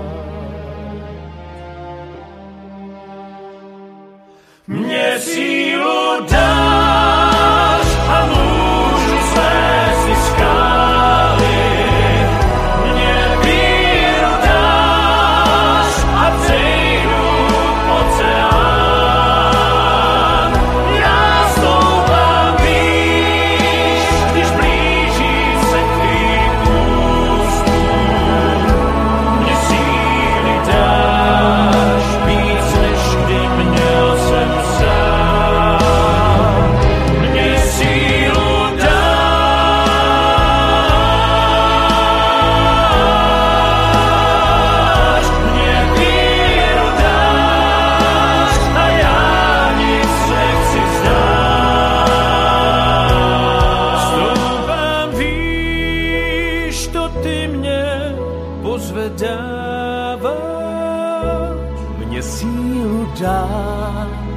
Snad nepoznám už pád.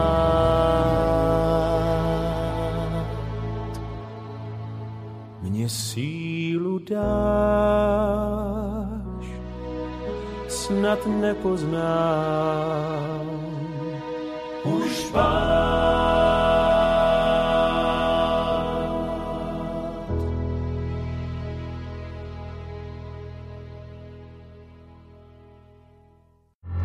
Túto reláciu počúvate vďaka vašim dobrovoľným príspevkom.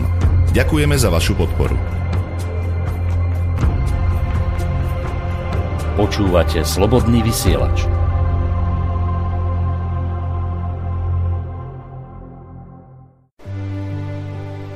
Už z hor zní zvon, už tmí se kraj.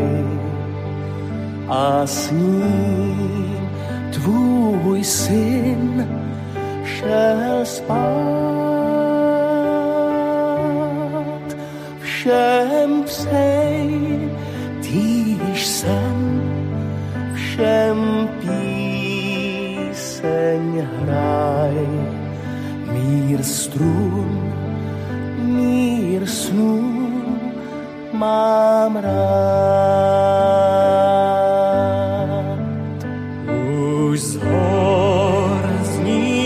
Zvon a spí tá stá.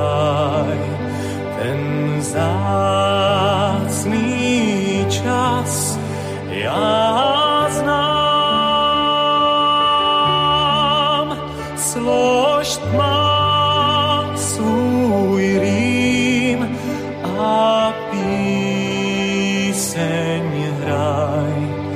Mír strun, mír snů přij nám. Už zhod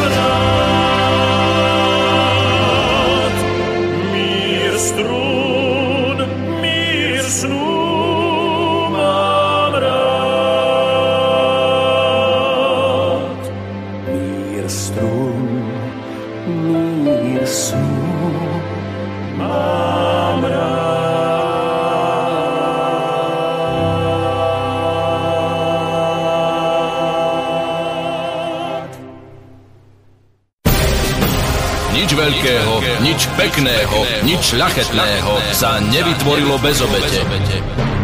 Len slaboch sa k obetiam naučiť nemôže, ale duša vznešená horí po nich, lebo práve v obetiach svoju silu, svoje panstvo, duch ukazuje. Ľudový Štúr.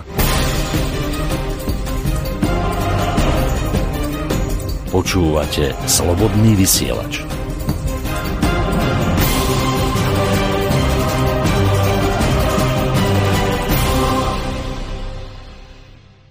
Keď išlo o ten Izrael a o, um, o masové očkovanie, um, oni zaočkovali, myslím, že už okolo dva miliónov ľudí však. Nejaký dva celé dva, už to vychádza, že štvrtinu populácie, alebo viacej, to, to bolo už niekoľko dní dozadu, bolo dva celé dva, oni očkujú jak besní, takže už to možno bude dva celé päť alebo tri. Do, dosť rýchlo idú na to. Objavila sa tam taká správa, že uh, niektorí odborníci očakávajú, že po druhej dávke vakcíny sa dajú očakávať výraznejšie nežiaduce účinky a že doteraz tam evidujú... Tie ochrnutia tváre, myslíš? Asi trinásť prípadov ochrnutia tváre a to je rôznej, samozrejme, závažnosti. To sú tie známe, teda nahlásené, otázka je, koľko bolo nenahlásených. Áno, tak teraz uvažujú, či sa majú alebo nemajú ľudia s takýmito skúsenostiami očkovať druhou dávkou vakcíny. Ja osobne sa čudujem, že, že nad týmto uvažujú, lebo ak je takýto nežiaducí účinok v spojitosti s vakcínou, tak je dosť pravdepodobné, že ide o autoimunitnú reakciu. Nie? Čiže ďalšia dávka vakcíny by mohla ešte zosilniť tú autoimunitnú reakciu. Ja by som sa tohto obával. Tak to obvykle býva.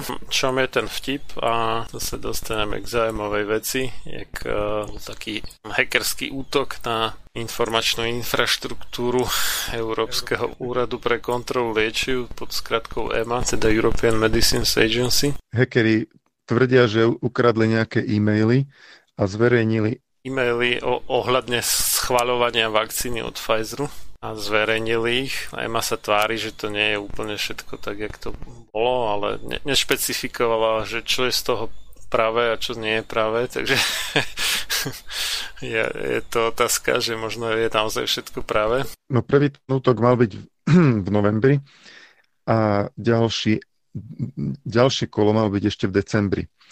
A tie... Čiže viackrát ich hackli teda. A tie decembrové útoky vraj EMA už oficiálne nespochybnila, teda tak poviem, tie zverejnené správy po tom druhom útoku už EMA nejako nedementovala ani čiastočne. A práve no, tá, tá prvá vlna hackerského útoku e, s tými čiastočne nespoľahlivými údajne podľa EMA správami hovorili o, o politických tlakoch alebo politickom napätí, ktoré sprevádzalo schvaľovanie vakcíny, kde vlastne Európska komisia akoby bom, očakávala, bomba, bombardovala Európsku liekovú agentúru, že, že kedy, to už, kedy to už bude, prečo to toľko trvá, alebo, alebo v takomto nejakom duchu to médiá prevzali. Tá predsednička Európskej komisie Ursula von der Leyen sa vyjadrila, že zrejme teda vakcína bude schválená do konca roka a akože teda chcela dodržať slub, tak bol nátlak na, na EMU. No a tie, tá, tie ďalšie zverejnené údajné e, dokumenty mali vykre, sa mali týkať e, diskusí medzi Európskou liekovou agentúrou a firmou Pfizer, kde vlastne ešte pred schválením vakcíny mala Európska lieková agentúra mať tri hlavné výhrady voči, voči schváleniu vakcíny. A tie výhrady mali byť, že niektoré výrobné závody ešte neboli skontrolované Európskou liekovou agentúrou, potom, že chýbali údaje o komerčných šaržiach vakcín a tretia, že tam mali byť nejaké kvalitatívne rozdiely medzi komerčnými šaržami a tými, ktoré sa používali počas klinických skúšok. No, do, do testov skrátka dali kvalitnejší matroš, než potom radovým užívateľom, aby tie testy vyšli lepšie, než bude krutá realita. Zrejme ešte neboli masové výrobné postupy také vyladené, aby dokázali vyrobiť to isté, ako v, v menšom množstve e, vyrobili pre, pre tie klinické testy. No, ono, treba, treba chápať tak, že čím prísnejšia kontrola kvality, tým drahšia výroba v zásade. To, to je logické. Takže ono je v, zá, v záujme výrobcu, aby sa moc to nepreháňalo s tou kontrolou kvality. No v každom prípade, podľa týchto správ, mali byť veľké rozdiely v obsahu tej intaktnej alebo nepoškodenej er en á. Vakcína firmy Pfizer je genová vakcína na báze messenger ribonukleovej kyseliny alebo mediátorovej. A táto ribonukleová kyselina je uzavretá v takej nanoguľočke z... Pomôž mi, čo je to, čo je to za zmes materiálov polí? en el pé je nanolipid particle, ako že taká tuková guľočka. No ono... bunky potrebujú nejakú energiu, buď ju majú z cukru, alebo ju majú z tuku. No a ono to vyzerá tak chrumkavo pre tú guľku, keď to je ako tuk, takže ona to potom rada zožere, keď je to zabalené v tuku a netuší, že vnútri toho tuku je nejaká zrada. No, takže... Ja som dokonca čítal niečo také, že táto tuková nanoguľočka akýmsi elektrochemicko alebo akým spôsobom splínie s bunečnou membránou, ako keby sa na chvíľu stala jej súčasťou a tým sa vlastne dostane jej obsah do, dovnútra bunky. Ako taká malá, malá fúzia toho bunkového obalu a, a tej nanotukovej guľočky. No a... a to neviem, či je iba na chvíľu, alebo to je tam dlhodobo, lebo dlhodobo by sa mi to trošku nezdalo, lebo to by hrozilo rozpadom toho bunkového obalu, keby to takto fungovalo. To možno iba na tú chvíľu, kým to prejde ďalej. Až do, dovnútra, že v rámci toho pohltenia v podstate, že to nie je cez nejakú bránu, ale ako keby prejde cez stenu. Jak... Celkovo ja neviem, do akej miery je preskúmané, čo sa vlastne deje potom s týmto materiálom, pretože e, pokiaľ som čítal dokumentáciu k rozhodnutiu o, o schválení vakcíny, tak e, tam sa uvádzalo, že farmakokinetické štúdie nie sú uh, not applicable, ne- neaplikovateľné. Každopádne tá, ten náklad tých, tých lipogúľočok, uh, tá genová informácia er en á, uh, má naštartovať v bunke tvorbu vírusového S-proteínu a bunka, ktorá začne masovo produkovať t- tento S-proteín, je podozrivá pre imunitný systém a považuje ju za infikovanú nejakým vírusom a potom proti tomu S-proteínu začnú sa tvoriť protilátky a vytvoria sa pamäťové bunky, ktoré si to zapamätajú. To má byť princíp očkovania. No ale na to, aby ten proces prebiehal dobre, musia, musí tá er en á byť dobre navrhnutá a dobre vyrobená. Celistvá ešte. Teda. Celistvá. A podľa tejto správy, čo mimochodom publikoval nie je nejaký konšpiračný zdroj, ale Le Monde, francúzsky denník devätnásteho januára, tak mal tam byť teda problém, že tie masovo vyrábané dávky vakcíny obsahovali veľký podiel poškodenej nejakej kratšej rozbitej er en á. A, a to tak, že kým v klinických štúdiách mali obsahovať vakcíny medzi šesťdesiatdeväť až osemdesiatjeden percent nepoškodenej er en á, tak na trh už teda v tých masových výrobných linkách už sa odhalili také pomery, že tej nepoškodenej er en á bolo len päťdesiatdeväť, dokonca v niektorých dávkach len päťdesiatjeden až päťdesiatdva percent.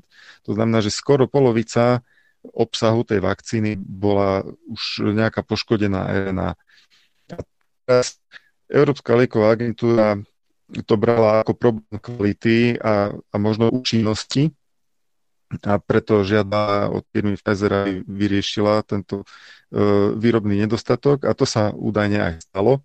A Európska lieková agentúra bola spokojná, lebo sa uh, podiel podarilo na výrobných linkách zvýšiť až na sedemdesiatpäť percent primerne tej nepoškodenej er en á. A e, otázka ale ostáva, že čo, čo môžu vlastne spraviť tieto e, tie nepodarky, tie nejaké rozbité alebo skrátené er en á, keď sa dostanú do bunky. Podľa Európskej liekovej agentúry m, by to nemal byť problém. Európska lieková agentúra tvrdí, že a o tomto probléme informoval dokonca aj Wall Street Journal tretieho decembra, že niektoré z prvých dávok nesplňali kritériá a é em á potom potvrdila, že problém s kvalitou bol vyriešený. Citujem, spoločnosť dokázala tieto problémy vyriešiť a poskytnúť informácie a údaje potrebné na to, aby mohla é em á postúpiť k odporúčaniu pozitívnemu pre túto vakcínu. Agentúra tiež zabezpeč, zabezpečuje, že súčasné špecifikácie úrovne er en á, aby sa považovali za vedecky odôvodnené a priateľné. A Európska lieková agentúra tvrdí, že je nepravdepodobné, aby tieto skrátené molekuly er en á sa mohli preložiť na nejaký proteín alebo peptid a spôsobiť tak nežiaduce účinky. No, mňa by zaujímalo, že na základe čoho? A je tu zase citát. Napriek naliehavosti v celej é ú vždy existoval konsenzus, aby sa nekompromitovali vysoké štandardy kvality a aby sa akékoľvek odporúčania zakladali na sile vedeckých dôkazov bezpečnosti, kvalite a účinnosti. Trvá na, na tom Európska lieková agentúra. No a, ale hm, keď si vezmeme, že táto génová vakcína je prakticky stále experimentálna, lebo ešte klinické štúdie bežia a, a nikdy predtým sa takáto vakcína nepoužívala masovo u ľudí, tak e, tu je otázka, do akej miery vôbec je Európska lieková agentúra pripravená alebo či vôbec vie, čo má sledovať z hľadiska kvality na takýchto vakcínach. Lebo vieme, že tie štandardné smernice, ktoré sa používajú na schvaľovanie alebo hodnotenie vakcín, tie už dnes sú zastaralé už voči, voči tým, nazveme to, tradičným vakcínám, ktoré sa produkujú. Už tam je nejaké zaostávanie za aktuálnym stavom poznania. No a ako, ako je to s, s normami alebo s kritériami kvality pre tieto úplne nové hypermoderné vakcíny, tak to by som teda sa rád pozeral. No, normy sa robia podľa aktuálnych výrobkov, zrejme, čiže a príde na trh úplne nová technológia, úplne nový výrobok a potom, aby sa nepovedalo, že to nie je normované, tak urobia podľa toho normu, nie že by stanovili normu podľa nejakých rozumných požiadaviek, bez ohľadu na to, aké kvality má aktuálny výrobok a ten nech sa prispôsobí teda tej norme, ale opačne. V histórii to väčšinou, ak sa nemýlim, bolo tak, že tie normy sa tvorili za pochodu potom, keď už sa vyskytol nejaký problém. Napríklad pri vakcínach proti záškrtu alebo proti tetanu prvé generácie týchto vakcín boli zaťažené problémom, že ten bakteriálny toxín nebol dostatočne zneškodnený, inaktivovaný a kvôli tomu vakcíny spôsobovali nežiaduce účinky a potom sa zaviedli nejaké formy testov, napríklad, že sa najprv zaočkovala nejaká populácia myší takouto vakcínou a podľa toho, či to prežili alebo nie, sa hodnotilo, že či tá vakcína je bezpečná a viem, že niektoré z tých testov sa potom ukázali ako nedostatočné a potom sa ešte vylepšovali alebo upravovali, ale častokrát to bolo na základe až nejakých priamých skúseností. A neviem, či, ako to bude v tomto prípade, ale to bol by to dosť veľký luxus dodatočne riešiť nejaké, nejaké kritériá, keď vezmeme do úvahy, ako rýchlo sa tieto vakcíny nasadzujú masovo. No, tak to bude, no. To... Nalejme si čistého vína. Určite nemajú dopredu nejaké prísne požiadavky a schváľa iba, ak to splní. Sú radi, z politického hľadiska sú radi, že vôbec nejaká vakcína schválená, alebo teraz už aj dve, keď už schválili aj Modernu. A, ale to je čerdiak diabol, lebo to je plus to isté, ako Pfizer, tá Moderna. To je ten istý princíp. Ja som rozmýšľal nad tým, ako vôbec dochádza k tomu, že tá er en á je tam taká poškodená v... Lebo ja som predpokladal, že nejaké výrobné problémy určite budú. To by ako je nereálne, aby pri novej technológii nevznikli výrobné problémy. Hej. To sa nedá ako teraz dávať za nejakú veľkú vinu firme Pfizer, že, že mala nejaké výrobné problémy, lebo je to absolútne nový typ vakcíny. Uh, ale aj tak ma zarazilo, že bol až taký obrovský obsah tej poškodenej er en á, že prakticky polovica. A m, aký, aký dopad môžu mať e, tieto neúplné fragmenty? E, možno má Ema pravdu v tom, že nemali by sa na základe týchto fragmentov nejako maso, masívne tvoriť nejaké poškodené proteíny, lebo e, tá er en á má určité úseky, ktoré na začiatku je takzvaná čiapka, sa to tak volá, kep, čo je ako v programátorskom zmysle nejaký zavádzací kód alebo identifikačná hlavička. No to je v podstate aj ten prímer, čo som spomínal u pé cé er testov. Teda ten zač- začiatok, od ktorého sa to potom ďalej odvíja. Potom je nejaká oblasť, ktorá sa nevyužíva, takzvaná ne- neprekladaná, ktorá má dĺžku päť dielov a potom začína, potom je ešte nejaký signál, ktorý, moment, pozrieme si to, neprekladaná vás, signálny peptid S-glykoproteínu, ten určuje, čo sa má diať s, s tou vytvorenou bielkovinou, keď bude hotová. A až potom ide vlastne ten samotný, samotný kód toho proteínu. No a je teda možné, že keby bola tá er en á poškodená tak, že by chýbal tento úvod, táto hlavička, tak asi, asi by sa nedala nejako využiť. Pravdepodobne by bola e, odstránená ako odpad. Čo by sa dialo, keby to, bola, keby to bol taký zlomok, ktorý obsahuje túto hlavičku a ribozoma by ju začala spracúvať, tak to by som, to by som teda chcel vedieť. Na konci, keď to je odstrihnuté, ne? Na začiatok ano, môže byť v poriadku? Áno, že, že keď odstrihneme koniec, tak ten začiatok by sa mohol začať spracúvať, zrejme. Na konci tej nepoškodené alebo úplnej er en á je potom ešte uh, ukončovacia oblasť. Uh, opäť uh, trojdieliková neprekladaná oblasť, ktorá už sa v ribozome nejako nespracúva. A uh, na záver je ešte tzv. Polyadenylovaný koniec, kde je uh, množstvo, množstvo slabík typu A, ktoré v podstate majú takú funkciu alebo takú vlastnosť, že pri, pri každom prechode, pri, pri každej syntéze alebo pri každom použití tejto er en á sa jedno to Ačko stratí alebo odstrihne, povedzme si. A tým pádom počet týchto ačiek na konci určuje, koľkokrát sa tá er en á dá použiť na syntézu proteínu. No a tento argument by pre mňa akože celkom presvedčil v tom, že ak tých ačiek na konci nie je dosť, čo pri odstrihnutej er en áčke asi, asi nebude, tak sa toho proteínu nenasyntetizuje nejaký významný počet kusov. Lenže zase nevieme, či, či na nejaký nežiaducí účinok nemôže stačiť aj jeden kus toho proteínu, lebo poznáme také proteíny, ktoré sú, sú veľmi nebezpečné, napríklad tie prióny, ktoré spôsobujú uh, chorobu šialených kráv, a tieto proteíny majú takú vlastnosť, že vedia vlastne uh, na svoj obraz prerábať aj zdravé proteíny. A to, to je akože veľmi hypotetická vsúka. Špekulujem, čo by sa mohlo, nemohlo.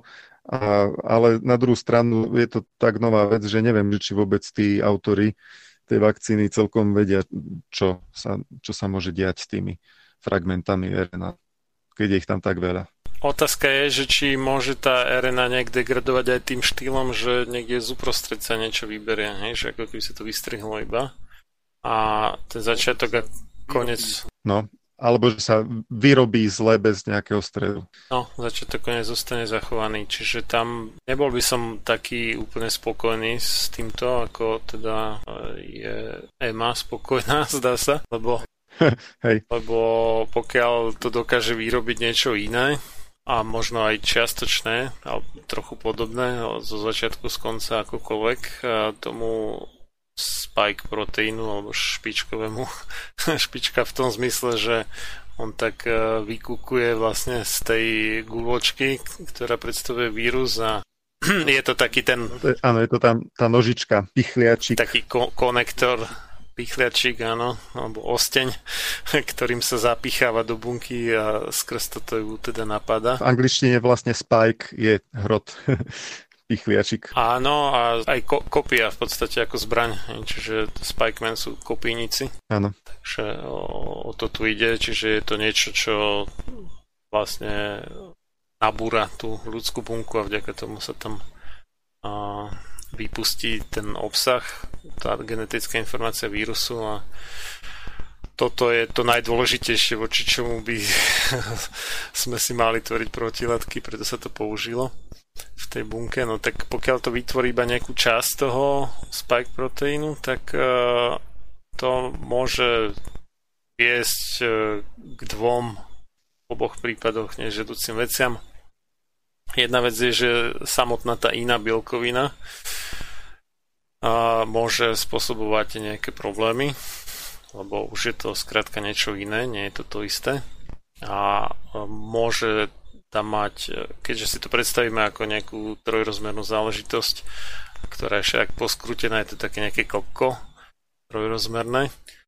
A tým sa, tým, že to je iba čiastočné, nie celé, tak môžu byť navonok odhalené nejaké iné molekulárne vzorce, ktoré môžu niečo spôsobovať a nikto netuší čo. Čiže môže to byť nejakým spôsobom jedovaté, inak než ten samotný spike protein, ktorý teda nabúrava bunku. A druhá vec je, že sa proti tomu zrejme teda tiež budú asi nejak tvoriť protilátky, ale budú to iné protilátky a tie iné protilátky by hypoteticky mohli útočiť aj na nejaké molekulárne vzorce, ktoré sú bežne prítomné v ľudskom tele, a tým by to mohlo vyvolať tú autoimunitu práve. A pokiaľ sa tie protilátky viažú a tým pádom poškodzujú aj napríklad teda myelinové obaly nervových vláken, tak to môže viesť k neurologickým poruchám, čo je aj teda to, tá belová obrna takzvaná, alebo teda to ochrnutie tváre. Takže to vie, že čo všetko vlastne tie nepodarky, teda tie ne, nesprávne guľvočky s nekompletnou er en á urobia. Myslím si, že tvoje vysvetlenie je schodné. Ako naozaj, síce Európska lieková agentúra ubezpečuje, že to nie je problém, ja neviem. Nie som si tým úplne istý, uvidíme, čo, čo prinesie, prinesie výskum ďalej. Každopádne fakt je, že er en á je pomerne nestabilná ako molekula. Že pokiaľ to nie je v niečom dobre zabalené, v niečom stabilnom, čo je napríklad teda ten bielkovinový obal vírusu, tak samotná er en á ako taká je náchylná na rýchle poškodenia a tým pádom aj tie er en á vírusy rýchlejšie mutujú.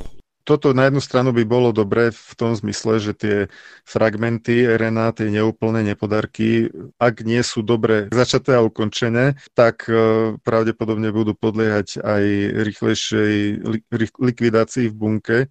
Ďalej je tu nejaká možná téma, ako by mohli vznikať, lebo vieme, že tá vakcína sa musí skladovať pri minus sedemdesiat stupňoch a po zohriatí na izbovú teplotu sa musí použiť do šesť hodín. Takže dlhšie pôsobenie tej pre nás štandardnej teploty ich degraduje očividne do, po tých asi šesť hodinách. No. Čiže toto by mohlo byť aj nejakým vysvetlením, že ako minimálne časť tých fragmentov vznikne, že jednoducho je, tá er en á je nestabilná a už počas výroby zrejme dochádza k nejakým stratám a e, otázka je, že aké straty môžeme očakávať potom po rozmrazení, tesne pred použitím, že či tam je nejaká rýchla degradácia tej er en á, alebo, alebo tá životnosť šesť hodín sa týka niečoho iného v tej vakcíne, čo zdegraduje, lebo tá er en á je už uzavretá v tých en el pé. No, možno aj tie lipidy by mohli degradovať teoreticky. Áno, to by mohli. No, smerujem k tomu, že ak, ak sa tá er en á rozpadá už počas výroby, tak e, tam naozaj asi tie fragmenty by boli skôr, skôr také, e, ako keby sme postrihali úplnú er en á na nejaké časti, takže z nich asi len tá s hlavičkou by sa vôbec dostala k, nejakej, e, k nejakému dekodovaniu v ribozome. No, za predpokladu, že tam na, nastáva iba rozpad a nenastáva aj nejaké spájanie. Keby tam bolo aj spájanie, tak potom môžeš nejaký začiatok niečoho zase sa zlúči s koncom niečoho a môže tam dojsť k tomu vystrihnutiu znútra v podstate. Ale na to spájanie sú zase potrebné asi nejaké špecializované enzymy. No však áno, však áno, však, o, ale tie enzymy tam máš predsa vtedy, keď to množia, hej? Lebo oni to nerobia cez nejakú bunkovú kultúru, ale laboratórne to množia a mne to vychádza jedine tak, že oni tam používajú ten istý systém, ako je pri pé cé er, takže sa množí tá a, genetická informácia a, skrz tú reverznú transkriptázu a tieto veci, alebo proste nejaký iný podobný enzym.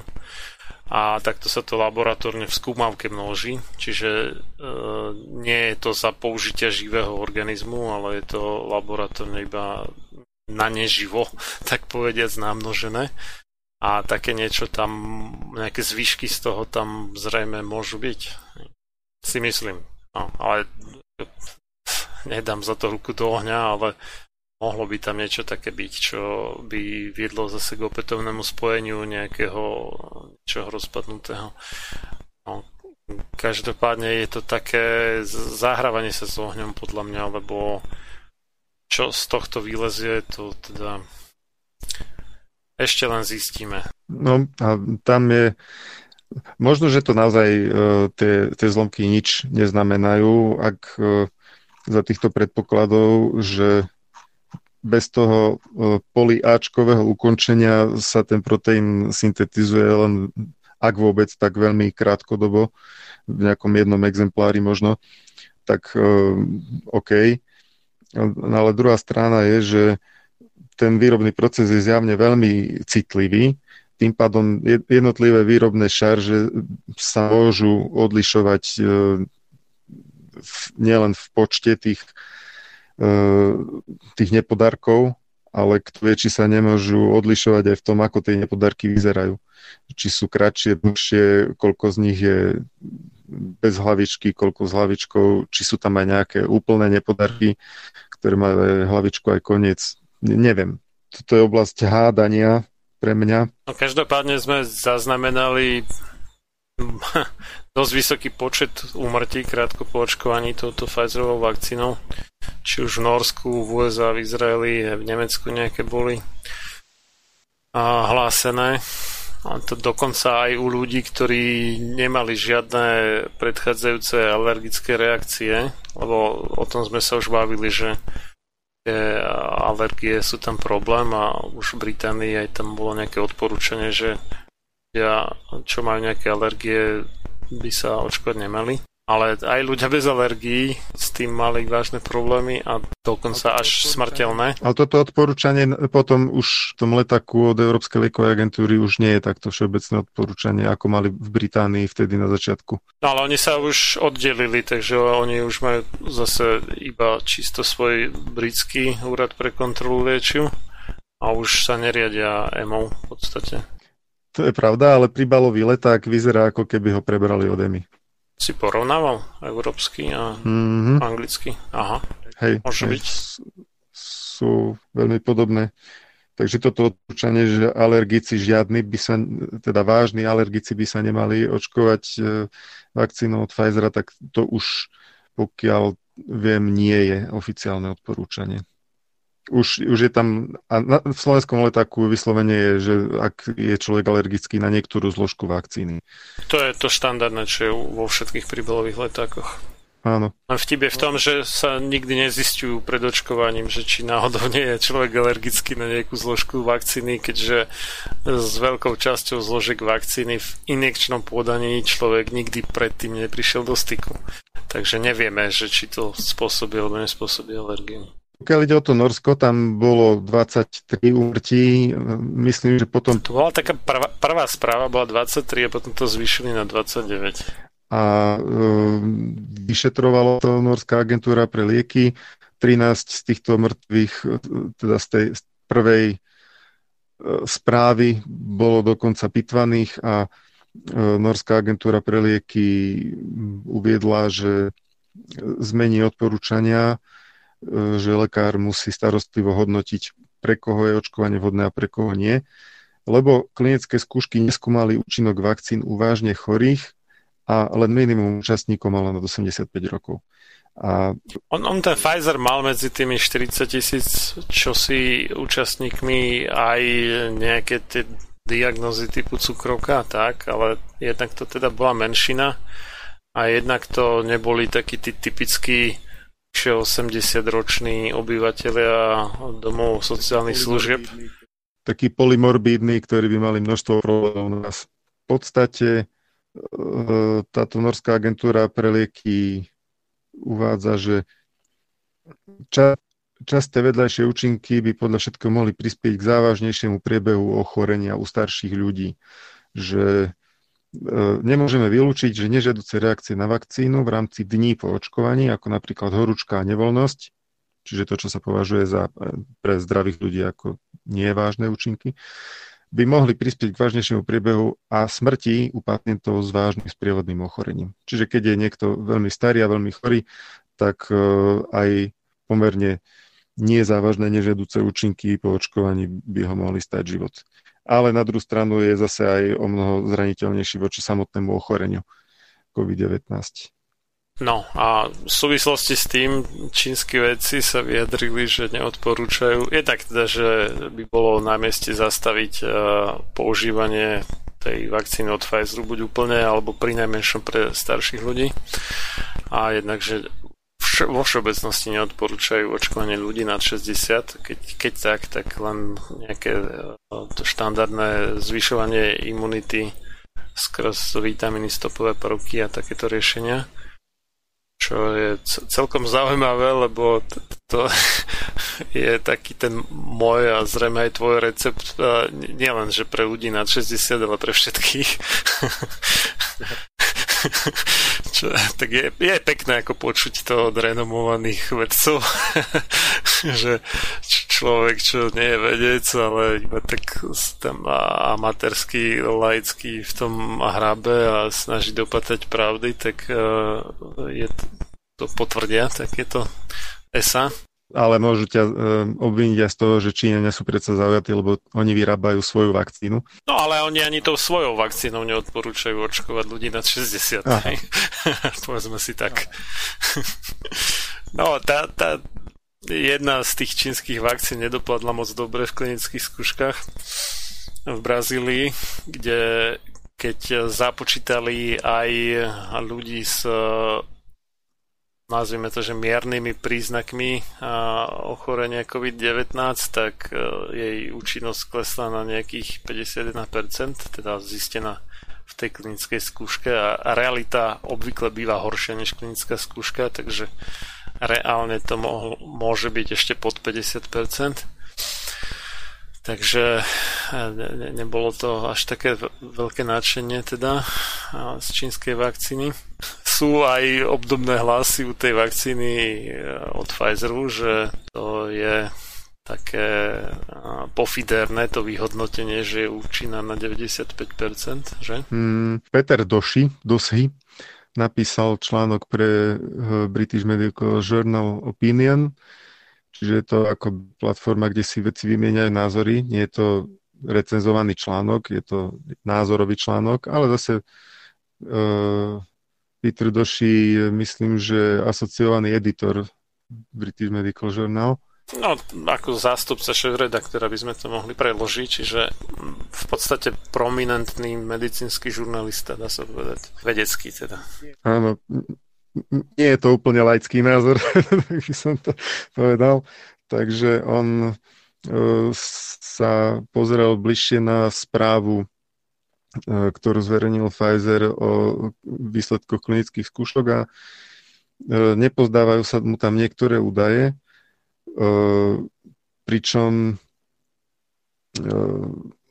Pfizer hodnotil v tej predbežnej správe, lebo klinická štúdia ešte stále beží, Pfizer vlastne zverejnil nejakú čiastočnú analýzu doterajších výsledkov, tak Pfizer tam hodnotil pé cé erkom potvrdené prípady covid devätnásť.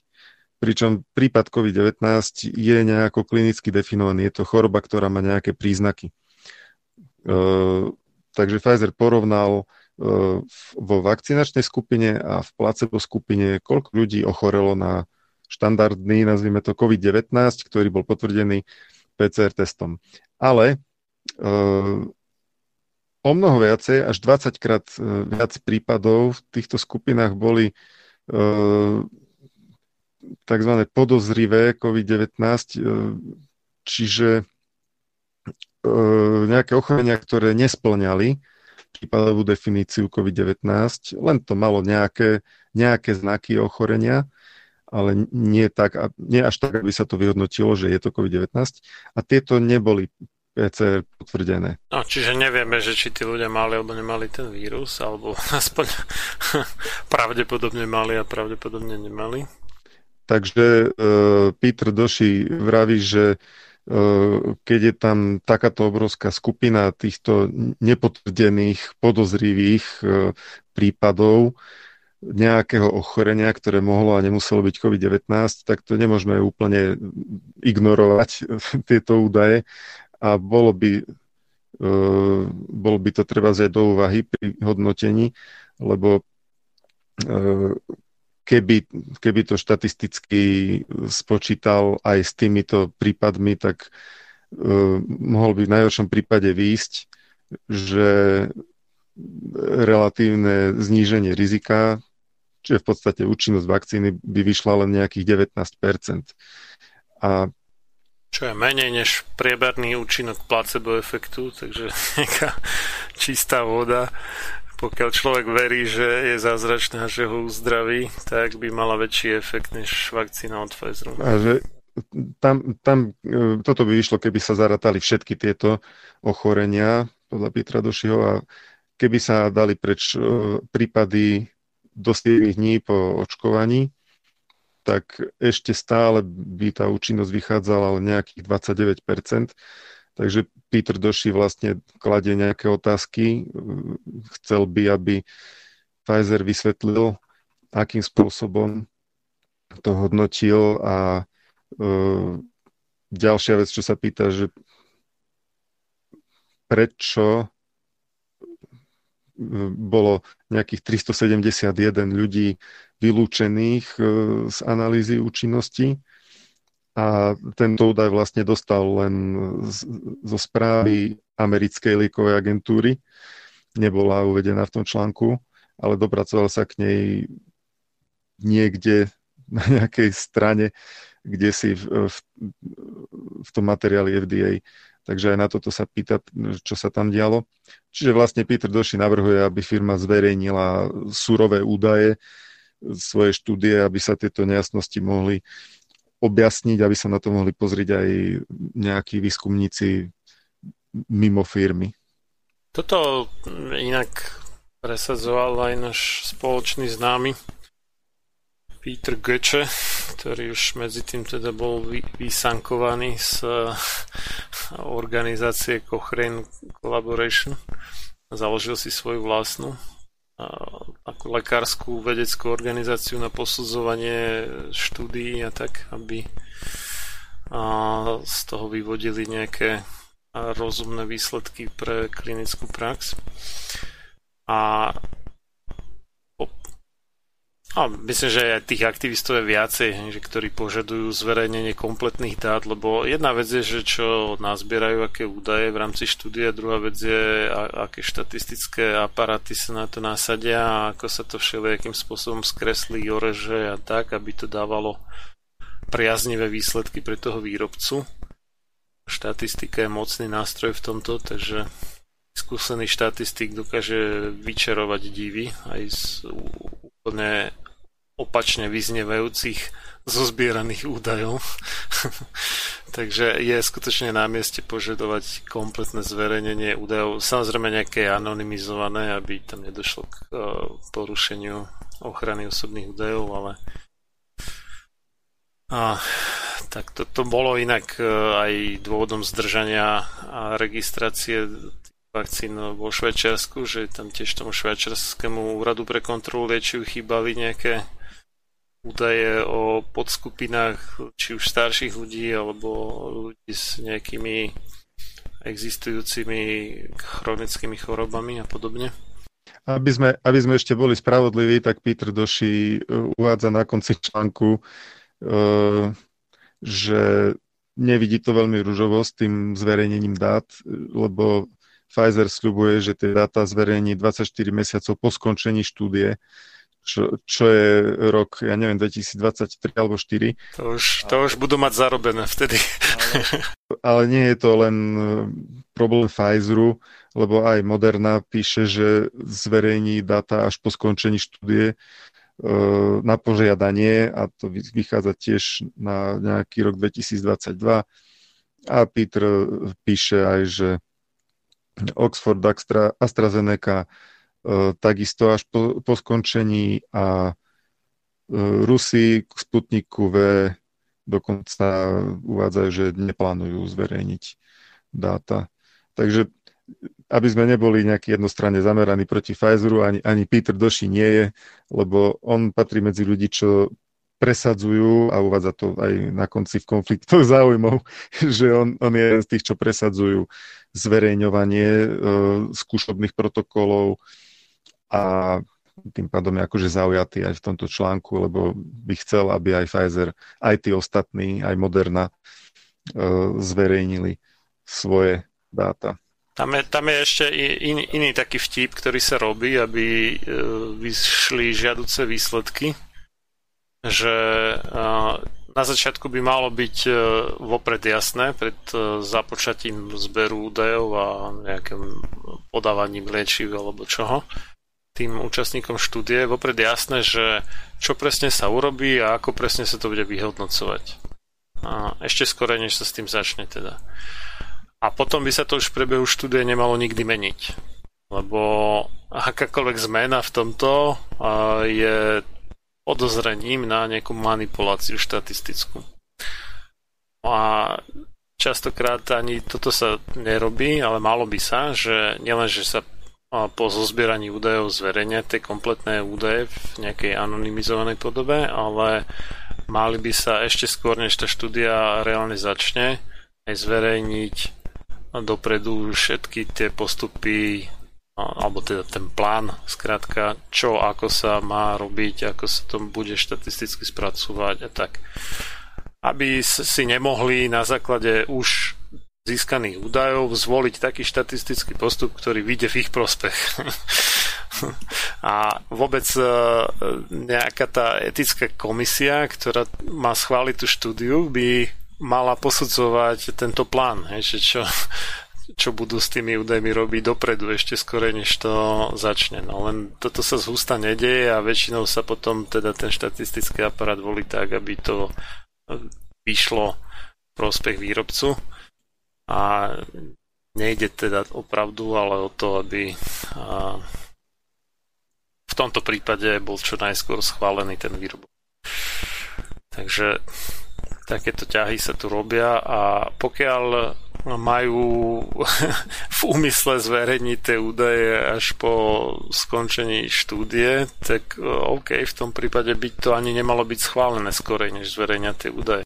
No ale teraz je v pandemickej situácii a na základe toho Európska lieková agentúra môže dať podmienečné schválenie skôr, než sa skončia klinické štúdie, a preto je práve podľa mňa na mieste stále hovoriť o experimentálnej vakcíne, keď nemá ešte skončenú tretiu fázu klinických skúšok. No a štvrtá fáza je nasadenie na miliónoch, to už práve prebieha, čiže treba si uvedomiť... Skôr než skončila tretia, už beží štvrtá v podstate. Treba si uvedomiť, že tí, čo sú teraz očkovaní, sú aj bez toho, že by teda podpisovali účasť na štúdii, v skutočnosti účastníkmi štúdie, a sú teda pokusnými králikmi.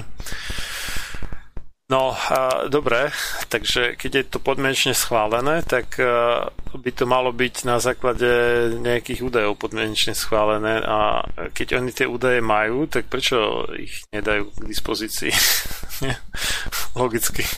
Lebo potom na základe čoho sa to schvaľuje, keď tí schvaľovači nemajú údaje? No nejaké údaje dostali a boli s nimi dostatočne spokojní na to, aby to schválili.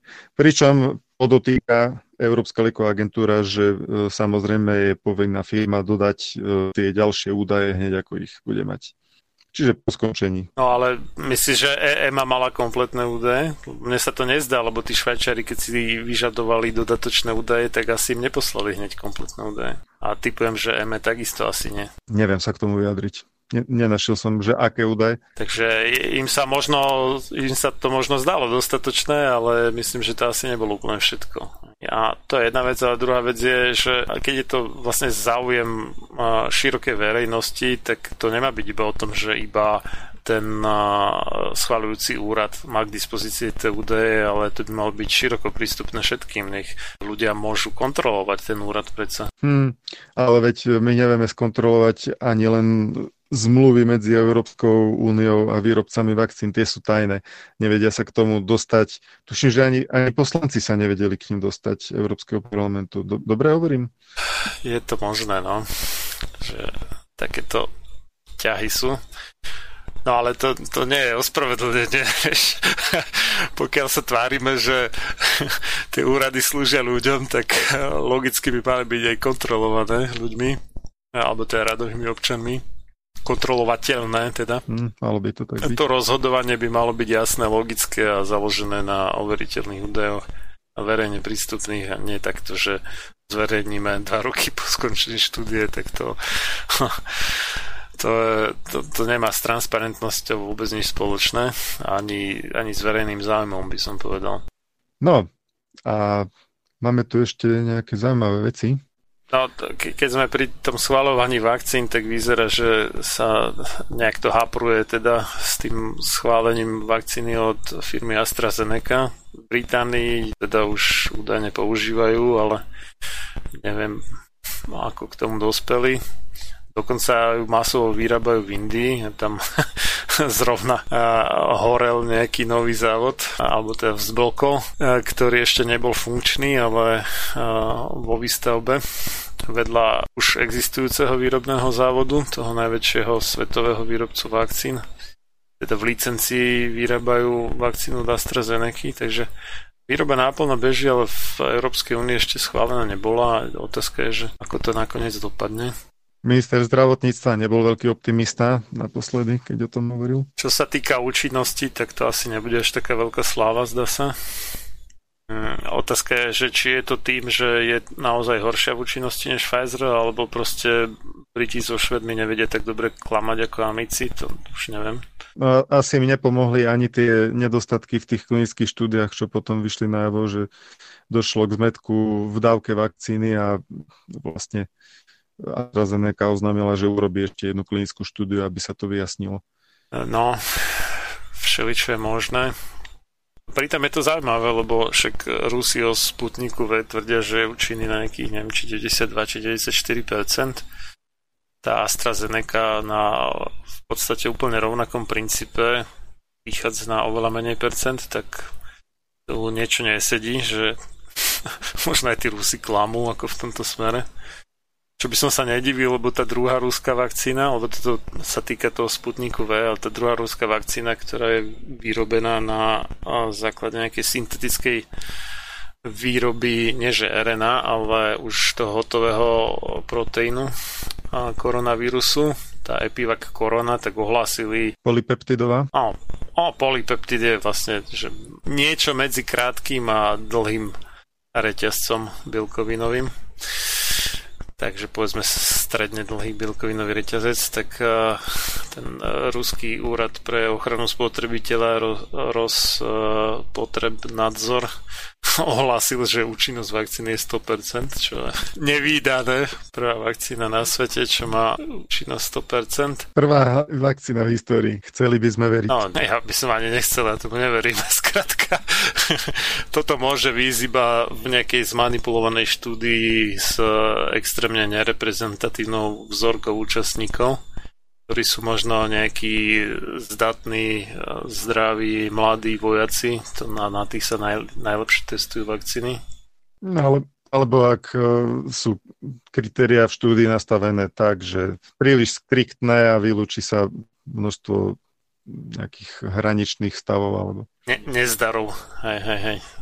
Kedy tá vakcína nezafunguje, a tak sa nastavia tá kritéria, aby sa vylúčili tieto prípady, takže alebo je to potom ešte na príliš malom počte účastníkov, takže v jednej skupine povedzme sú štyria pozitívni bez očkovania, v druhej skupine nula pozitívnych s očkovaním, tak sa povie, že to je sto percent. No. A to je potom chyba malých čísel, sa to nazýva štatisticky, takže Takéto, takéto ťahy, ale prakticky vždy sa ukázalo, že účinnosť vakcíny je slabšia, než vyšlo v štúdiách, ktoré viedli k jej schváleniu, a rovnako vždy sa ukázalo, že bezpečnosť vakcíny je horšia, než bola dajne teda preukázaná štúdiách, na základe ktorých bola tá vakcína schválená. A, a zvyčajne aj, aj funguje kratšie, než sa predpokladalo. No áno, vakcíny by sa síce logicky mali, ale netestujú sa tak dlho, aby sa zistilo, ešte pred schválením, aby sa zistilo, že ako dlho budú účinkovať, lebo od toho, ako dlho budú účinkovať, aj závisí, že či sa vôbec oplatí ich používať a vyrábať, ale záhadné, záhadne nejak sa toto netestuje ešte pred schválením, takže obvykle až... Tie štúdie trvajú tak do dvoch rokov maximálne. A niekedy... Štandardne. No, ako kedy. Aj keď pri niektorých, kde sa to, kde sa to vyslovene žiada, ako pri vakcínach proti ľudským papilomovým vírusom, tak tam už štúdia beží sedemnásty alebo osemnásty rok, ale tam zase je pravda, že bez takto dlhej štúdie by sa vlastne nedal preukázať výsledky, cieľový efekt týchto vakcín. Že či predchádzajú, ale nepredchádzajú ako nepočka maternice. Sice beží, ale už je dávno schválená tá vakcína. Ja som myslel, že by to malo pred schválením ešte ako zistiť, že ako dlho to budú, bude účinkovať. Takže to je, to je nejaký sen možno môj, ale realita vôbec nie je taká. A ešte je aj taká možnosť, že masové nasadenie vakcíny tak zmení to prostredie, že vďaka tomu masovému nasadeniu vakcíny ona bude neskôr oveľa menej účinná, čo sme videli napríklad vakcíny proti osypkam, kedy sa, dá sa povedať, že v celku úspešne podarilo výrazne znížiť výskyt osypkového vírusu, ale vďaka tomu aj ten tzv. Prírodzený booster efekt alebo posilňovanie imunity tým, že človek, ktorý už je imunný, tak keď sa nákazí, tak znova tá jeho imunita sa nakopne a, a posilní si ju, tak tým, že ten vírus viac menej vymažeme alebo z veľkej časti vymažeme, tak tento efekt sa stratí a po nejakých pár desiatkách rokov už tá vakcína má výrazne kratší ten ochranný účinok, než keď bola prvýkrát nasadená hromadne. Ináč toto sa týka teraz covidových vakcín e, istým spôsobom, pretože e, konečne pribalový leták a ďalšie sprievodné informácie, ktoré zverejnil štátny ústav pre kontrolu liečiv, ale ktoré vlastne len prevzal do Európskej liekovej agentúry, e, tak je, nájdete na stránke Šuklu otázky a odpovede o vakcíne Comirnaty proti covid devätnásť. A tam priznávajú priamo, že otázka, môže sa očkovacou látkou Comirnaty znížiť prenos vírusu z jednej osoby na druhu? Odpoveď, vplyv očkovania očkovacou látkou Comirnaty na šírenie vírusu SARS-CoV-dva v komunite zatiaľ nie je známy. Tiež nie je známe, do akej miery môžu zaočkované osoby naďalej prenášať a šíriť vírus. Koniec citátu.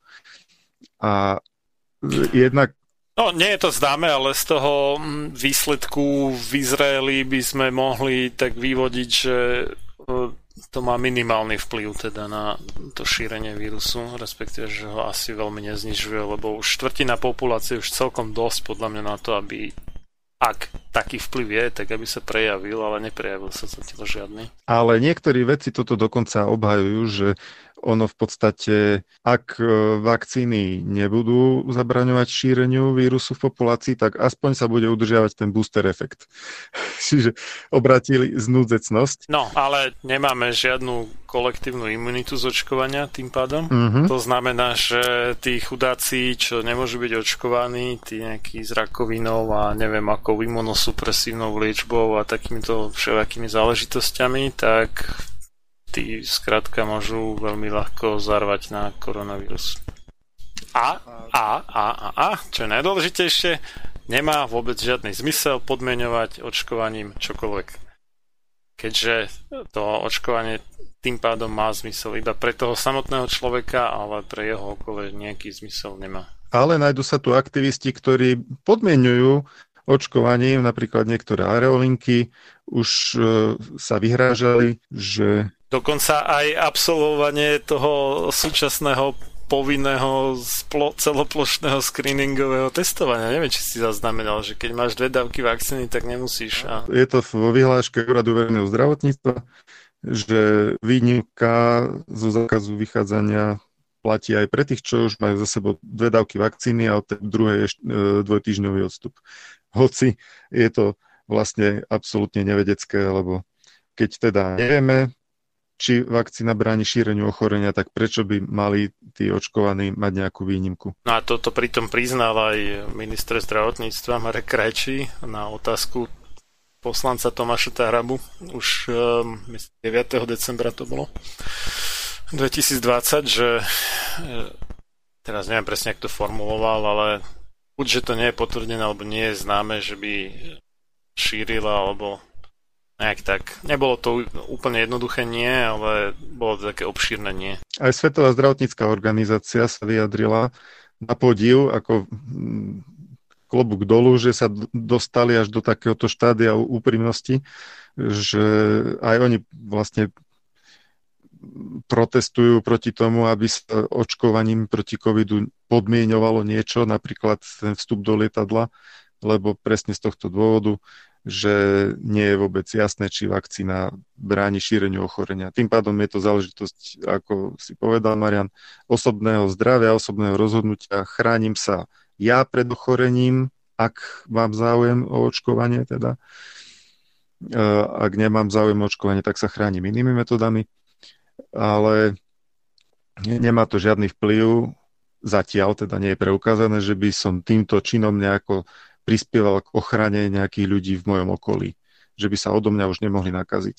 Tá vakcína e, môže znížiť, e, a podľa teda výsledkov klinických štúdií, znižuje výskyt vážnych priebehov covid devätnásť, e, znižuje aj výskyt typických priebehov covid devätnásť, ale o tom, či znižuje výskyt tých e, nejasných, málo príznakových alebo dokonca úplne bezpríznakových priebehov, ktoré takisto môžu byť zdrojom infekcie, tak o tom tá klinická štúdia nedáva informácie. No, treba si uvedomiť, že keď je tá vakcína inekčná, tak obvykle môže, keď sa zadarí, môže vytvoriť alebo pomôcť vytvoriť akú takú silnú imunitu v rámci krvného obehu.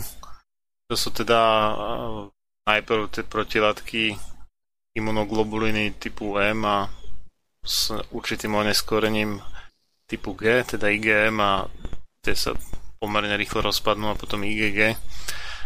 Ale e, nemá veľký dosah na imunitu sliznice, teda toho vstupného bodu pre vírus do tela, kde je iný typ protilátok, tie IgAčka. A tým pádom, na rozdiel od prirodzeného prekonania choroby, tá imunita na sliznici z očkovania je buď mizivá, alebo žiadna. A teda človek sa môže nakaziť, ale samozrejme, keďže v tom krvnom obehu nejakú tú imunitu má, tak keď už by ten vírus postúpil ďalej, tak už to nebude mať, tam už ho nejak vyšachujú tie protilátky, tak už to nebude mať taký ten typický priebeh. Takže typické príznaky ochorenia covid devätnásť to potláča, OK, ale nepotláča to tú nákazu sliznic, nose, nosohltanie v ústach a tak. A ani minimálne z počiatku teda to nepotláča ani množenie vlastne toho vírusu na bunkách sliznic a tým pádom ani to šírenie. Viem si predstaviť, že by to mohlo o niečo znížiť šírenie, že keď už je tá imunita v krvnom obehu, tak sa asi nenamnoží toho vírusu až tak veľa. A, a t- neviem to teda percentuálne vyhodnotiť vôbec, ale celkovo vzaté a, keď si mám predstaviť nejakú vakcínu, ktorá by určite mohla mať aj takýto efekt, že zabraňuje nákaze a šíreniu, tak by to musela byť vakcína, ktorá sa aplikuje priamo na tie sliznice, čiže nejaké možno kvapky alebo nejaký nosný sprej alebo niečo také. Ale nebola by to inekčná vakcína. No, hypoteticky, keďže tieto vakcíny údajne spôsobujú aj dosť veľkú aktiváciu T lymfocytov a a tvorbu pamäťových buniek, Tie sa zameriavajú, tie lymfocyty potom na likvidáciu samotných infikovaných buniek, nie priamo na vírusy. Teoreticky by tam mohol byť aj nejaký vplyv na sliznici, ale kým sa toto nejakým normálnym spôsobom nepreukáže, tak sa predsa nemôžeme tváriť, že to tak je. No a tie pamäťové bunky, ak si dobre spomínam, sú obvykle niekde v lymfatických uzlinách. A to nie je také akože úplne, že priamo na sliznici. Čiže minimálne ako v prvej tej fáze a pri vstupe vírusu do tela je ten človek menej imunný, keď je očkovaný inekčnou vakcínou a neprekonal tú chorobu. Je menej imunný ako ten, čo ju prekonal. Spravidla to tak býva. Takže som si dovolil tvrdiť, že asi aj vždy, ne? Lebo jedine teda ozaj, že by bola tá vakcína, ktorá sa podáva nejakým spôsobom priamo na tie sliznice, čiže hneď na tých slizniciach sa vytvorí uh, tá imunita. Ale taká vraj teda je vo vývoji nejaká, ale ešte to žiadna nedostiahla k nejakému schváleniu. Neviem, či vôbec to nejaká dotiahla k podaniu žiadosti o schválenie. Ani to tuším ešte sa nestalo, takže je to otázka. Možno časom vyvinú aj takú vakcínu a potom ozaj budú teda ľudí nútiť pred tým, ako sadnú do lietadla alebo čo, aby sa dali takouto vakcínou zaočkovať. A žiaľ, musím skonštatovať, že potom to bude mať aj nejaké rácio. Takže aj keď mi to nie je po srsti, ale, ale potom by sa to dalo nejak ospravedlniť, ale momentálne sa to nedá ospravedlniť, to požadovanie inekčnej vakcíny v údajnom záujme ochrany okolia toho očkovaného. No ale tie nežiaduce účinky tej Pfizerovej a v menšej miere aj od Moderny vakcíny, menšie kvôli tomu, že bola neskôr schválená, takže nie je ňou zaočkovaných až tak veľa ľudí. Nie kvôli tomu, že by bola bezpečnejšia, to si ani nemyslím. Tak vyzerá, že sa toho mnoho ľudí ľaká, takže máme také správy, že v Nemecku vyše polovica lekárov odmieta očkovanie proti koronavírusu. Alebo bolo na teatri také, že v jeden deň skoro stopäťdesiat ľudí, ktorí boli objednaní na očkovanie, čiže boli dohodnutí, že prídu, tak zrazu neprišli. Tak to sa tak špekuluje, že... To bola, to bola zrejme várka tých päťsto, čo sa jedna dávka vakcíny používa, nie? Várka päťsto? Či čo? Hej, pokiaľ len tak jedno balenie tej vakcíny je pre päťsto ľudí, čiže sa objednáva päťsto ľudí približne na očkovanie. Oni tam majú dva, dva balenia. Jedno je, myslím, že dvadsaťpäť ampuliek a druhé je stodeväťdesiat, neviem teraz, či dva, či päť, či koľko. Také, také neokrúhle číslo, nejaké zvláštne. Tam je zaujímavé, že jedna dávka vakcíny je nula celá tri mililitre, ale tá ampulka s nejakým, teraz neviem, či to je prášok, či čo, sa tam má vstreknúť jedna celá osem mililitre vody na injekciu, potom teda nejak či pretrepať, či nejak rozmiešať, alebo... Nie, nie, nesmie sa pretrepávať, musí sa to len jemne otáčať. Jemne otáčať, OK. Takže asi aj pretrepanie degraduje tie nanočastice, alebo tu er en á, neviem, je to veľmi citlivé. Tak to nesedí, lebo však päť krát nula celá tri mililitre je jedna celá päť mililitre, nie jedna celá osem. Takže uh, pokiaľ by sa dodržiavali tie uh, odporúčania výrobcu, tak tam vždy zostáva teda minimálne jedna vakcína v tej ampulke. A to je schválne tak robené, aby náhodou na niekoho nevyšla menšia dávka, lebo ťažké je natiahnuť do striekačky nula celá tri mililitre a však to máš tú stupnicu. No máš stupnicu, dobre, ale uh, aj tak je to náročné a môže tam dojsť, že niekto dostane trošičku viacej ako nula celá tri a tým pádom... Ten... Ale v, Čes- v Česku, že ako im to tak nejak nedalo, takže schválili, že môžu aj tú šiestu dávku teda natiahnuť z toho, aj keď je to v rozpore s príbelovým letákom. Takže uh, oni teda, ten Pfizer má dva druhy tých boxov, hej, jeden je ten väčší, tam to vychádza, keď je jeden na päť, no nebude to, nebude to päťsto presne, bude to niečo medzi päťsto a šesťsto, tých stodeväťdesiat dačo. Bližšie k šesťsto ľuďom, čo by akože mali naraz uh, sa očkovať. Aj keď uh, ono je tam vlastne tých stodeväťdesiat ampuliek, oni by teoreticky mohli uchovať v chladničke, myslím tých päť dní, či koľko to je, to je zvyšné. Nemusia to v jeden deň minúť všetko, iba po rozredení vodov je teda tých päť hodín na to, aby to minuli. A tam rozdiel po tom rozriedení s vodou, keby to dali hneď do chladničky, tak vtedy myslím, že sa to tie dva dni môže skladovať, ale... Nie, nie, nie, nie. Po, po pridaní vody je to už iba tých päť hodín? Je, tak to je po rozmrazení, áno. Po, roz, rozmra... po rozmrazení je to päť, a päť dní. A ešte je to tam, ešte je to tam taká finta, že pokiaľ niekto nemá to chladiace zariadenie na tých minus sedemdesiat stupňov Celzia, tak oni to dávajú už v nejakých tých termoboxoch, alebo čo to je presne. A tam sa dá vymeniť ten tzv. Suchý ľad, čo to udržiava v tej uh, teplote. Skôr v mráze prúdkom je lepšie povedané.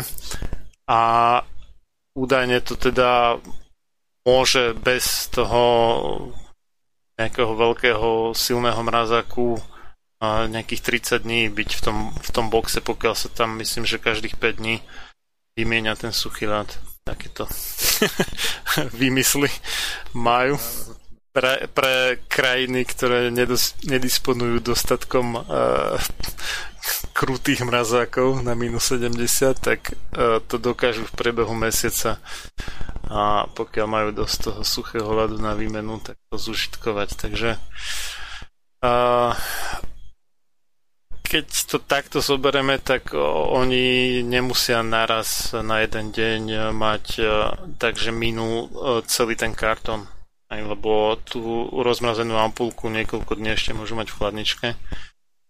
No ale každopádne sa to nepačilo tak nejak tým očkovacím centrám, že majú takéto výpadky objednaných ľudí, takže sa špekuluje o tom, že za to môžu na internete šírené hoaxy a údajne sa tým zaoberá polícia.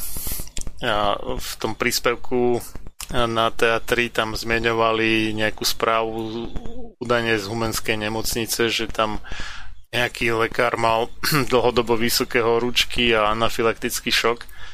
A potom to vraj dementovala tá humenská nemocnica a polícia to označila za hoax. No...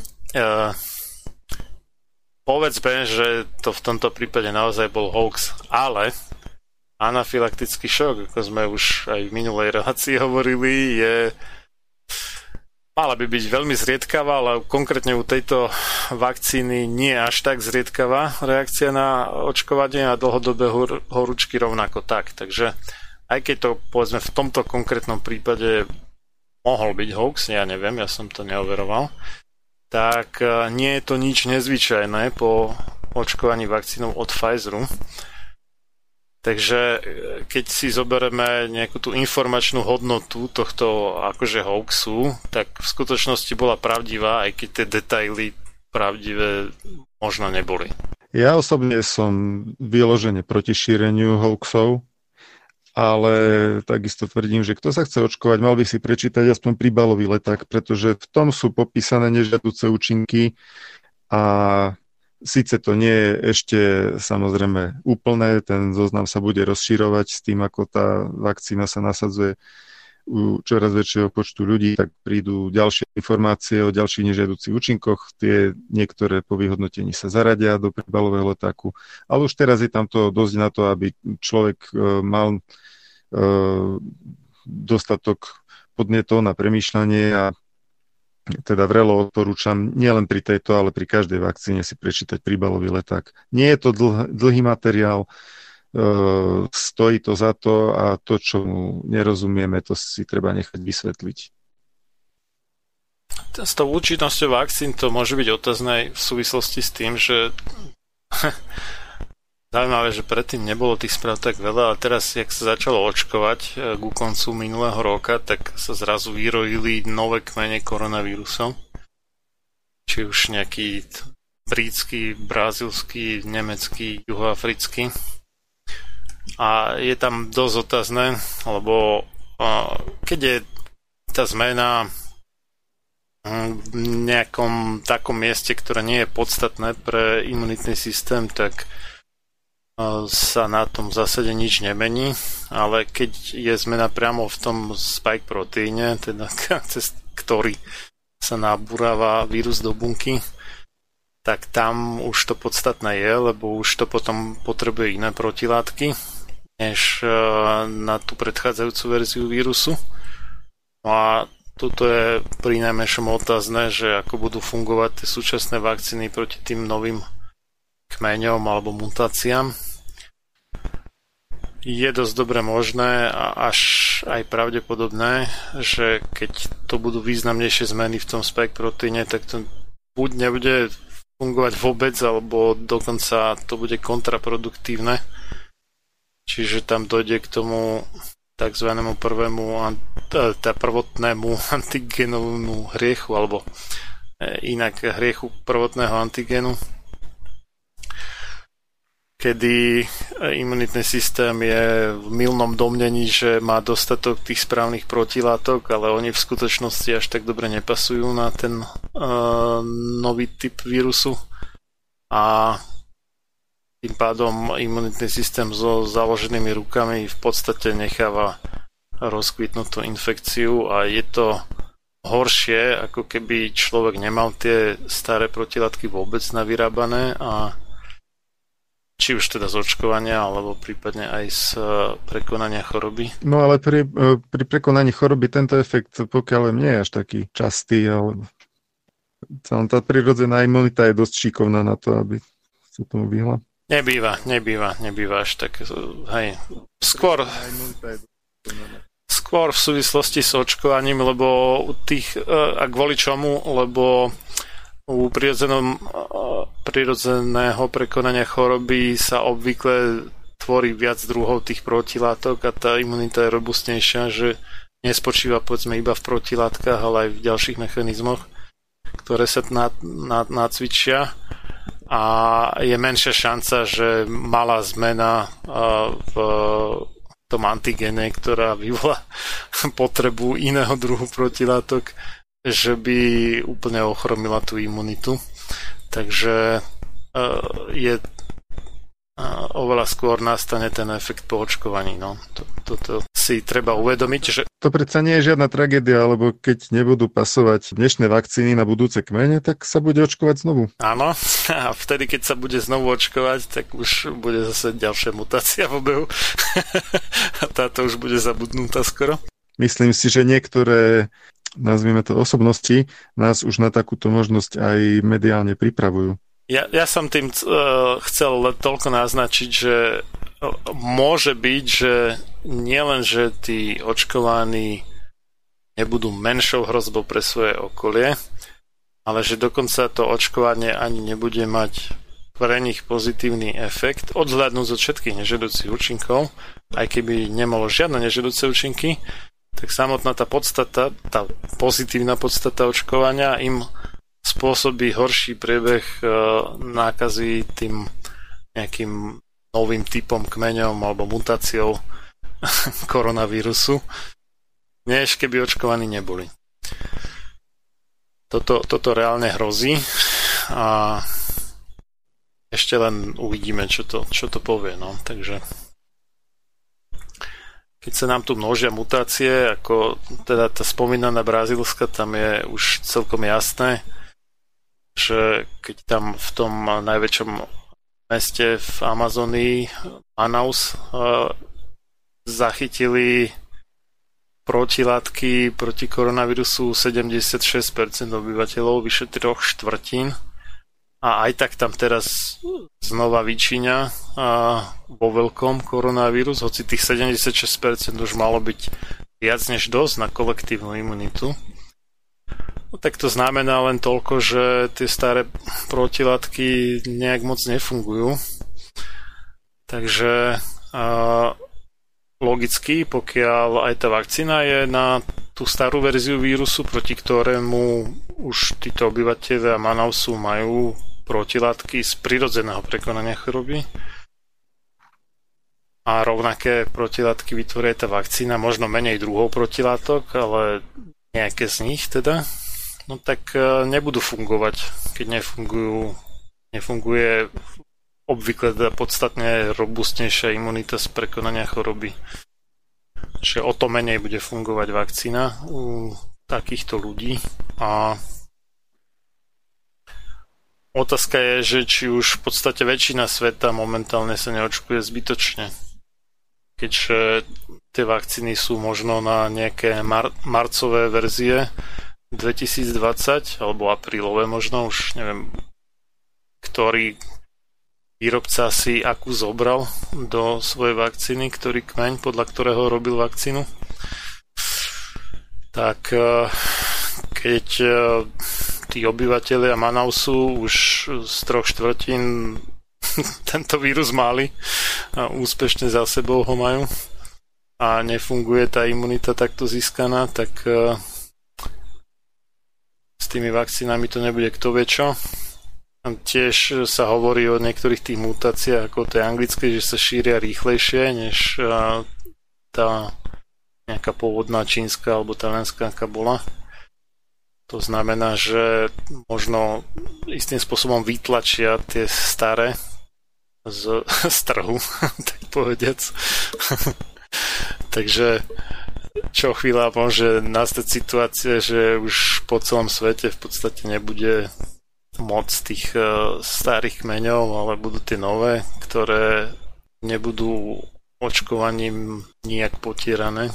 A máme potom ťažké miliardy vyhodené na vakcíny, vývoj a tak, a efekt žiadny. Jedine teda, ak by sme brali za efekt to, že sa odskúšala nová technológia em er en á, tak to potom áno. No a tá umožňuje veľmi rýchlo vyrobiť úplne novú vakcínu, takže nejaké pozmenené kmene covidu e, predsa nie sú problém, ale príležitosť. Oni to budú robiť zrejme s vysokou pravdepodobnosťou, len keď sme spomínali, že tam môžu byť nejaké nepodárky a v dosť veľkej miere, štvrtina alebo viacej aj, ktoré kto vie čo produkujú. Možno nič a možno niečo, a ak niečo, tak nevieme čo. Tak pokiaľ tam bude iná em er en á, tak budú za každým niečo iné produkovať. A nestačí potom si povedať, že však sme odskúšali bezpečnosť em er en á predtým, a stačí iba zmeniť em er en á a ide sa na vec a je to bezpečné. A kto vie, no možno to nebude bezpečné. Hovoríme o štvrtine v rámci jednotlivej vakcíny, aby, aby bolo jasné, nie je, že štvrtina vyrobených ampuliek je chybná, ale že, že tá em er en á je nejako poškodená. Toto sa ukázalo dokonca aj u tej prasacej chrípky, kde vyzerá, že minimálne v Austrálii to tak vyzerá, že oni použili, tá austrálska firma cé es el, Commonwealth Serum Laboratories, tak e, použili úplne štandardnú tú matricu na chrípkový vírus. A, čiže ten základ vakcíny bol úplne rovnaký ako u všetkých ostatných sezónnych chrípkových vakcín, a len tam proste zmenili tie konkrétne antigény toho prasaco chrípkového vírusu, tam dali. A robilo to také divy, aké tie bežné iné sezónne chrípkové vakcíny nerobili. Áno, vysoký výskyt veľkých teplot a krčov tam bol, myslím. No, no, no, no, presne. Čiže vyzerá, že niekedy netreba ani zmeniť prídavné látky, aby sa zmenila bezpečnosť vakcíny, ale aj ten samotný antigen môže narobiť divy. A to je niečo, nie, to je niečo, s čím európska smernica zatiaľ nepočíta vôbec. Že by antigen mal nejakú... Antigen sa považuje za prakticky neškodnú substanciu. No a že ho môžu veselo vymeniť za iný a nezmení sa bezpečnostný profil vakcíny, ale to je, to je mylné presvedčenie, očividne. Takže ja by som z tohto nebol veľmi nadšený, z takéhoto vývoja. Tá narkolepsia u škandinávskych vakcín tiež proti... Tá narkolepsia tam ale mohla byť spôsobená tým, že v tej vakcíne od Glaxa bol ten adjuvant, taký nejaký špeciálny. Takže tam je to otázka a v tom pandemirixe, že čo, čo za to presne môže, ale... tých vysokých teplot a krčov tam je dosť dobre možné, že ozaj, keď v tom nebol naozaj nejaký rozdiel a neklamú teda a, alebo tam nebola nejaká kontaminácia alebo čo, čo sa vyskytla iba v ten rok a v žiaden iný, hej, to všeli, čo sa dá predstaviť, ale ak, ak ozaj bol rozdiel iba v tom antigene a ten bezpečnostný profil sa tak dramaticky zmenil, no tak No taký bol, taký bol záver vlastne vnútorného vyšetrovania výrobcu.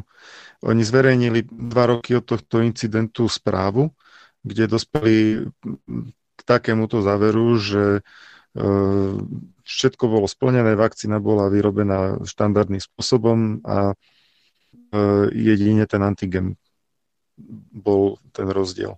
No, takže tak. Vyšla nám nová štúdia, zaujímavá od uh, slavného po, podľa Igora vraj, teda kotlobovského hoaxera, Johna P. a Ioannidisa a ešte troch ďalších autorov. Zjavne, zjavne má Kotleba fanúšikov aj na Stanfordskej univerzite. Aby sme pripomenuli, to je ten pán, ktorý zistil, že smrtnosť koronavírusu je...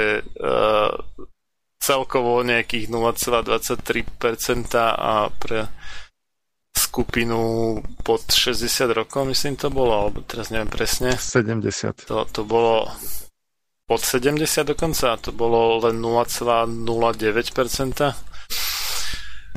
Čiže sa tým štatisticky vzaté značne znížila alebo znížilo to poňatie koronavírusu ako nejakej prúdko smrteľnej hrozby, lebo nula celá nula deväť, teda menej než jedno promile, nula celá nula deväť percent to nevyzerá ako nejaká morová rana, ktorá zabila polovicu až, alebo tretinu až polovicu populácie, ako kde, ku ktorej mimochodom mnohí pri, pom, prirovnávali teda tú epidémiu či pandémiu SARS-cov dva. Tak to je tento pán a vtedy to teda Igor označil za kotlobovský hoax. Hoci to vyšlo na stránke Svetovej zdravotníckej organizácie. Veľmi vtipné. Takže teraz vyšla štúdia, kde porovnávali rôzne opatrenia proti šíreniu koronavírusu. No a zistili, čudo judo, že tvrdšie opatrenia nevedú k lepším epidemiologickým výsledkom.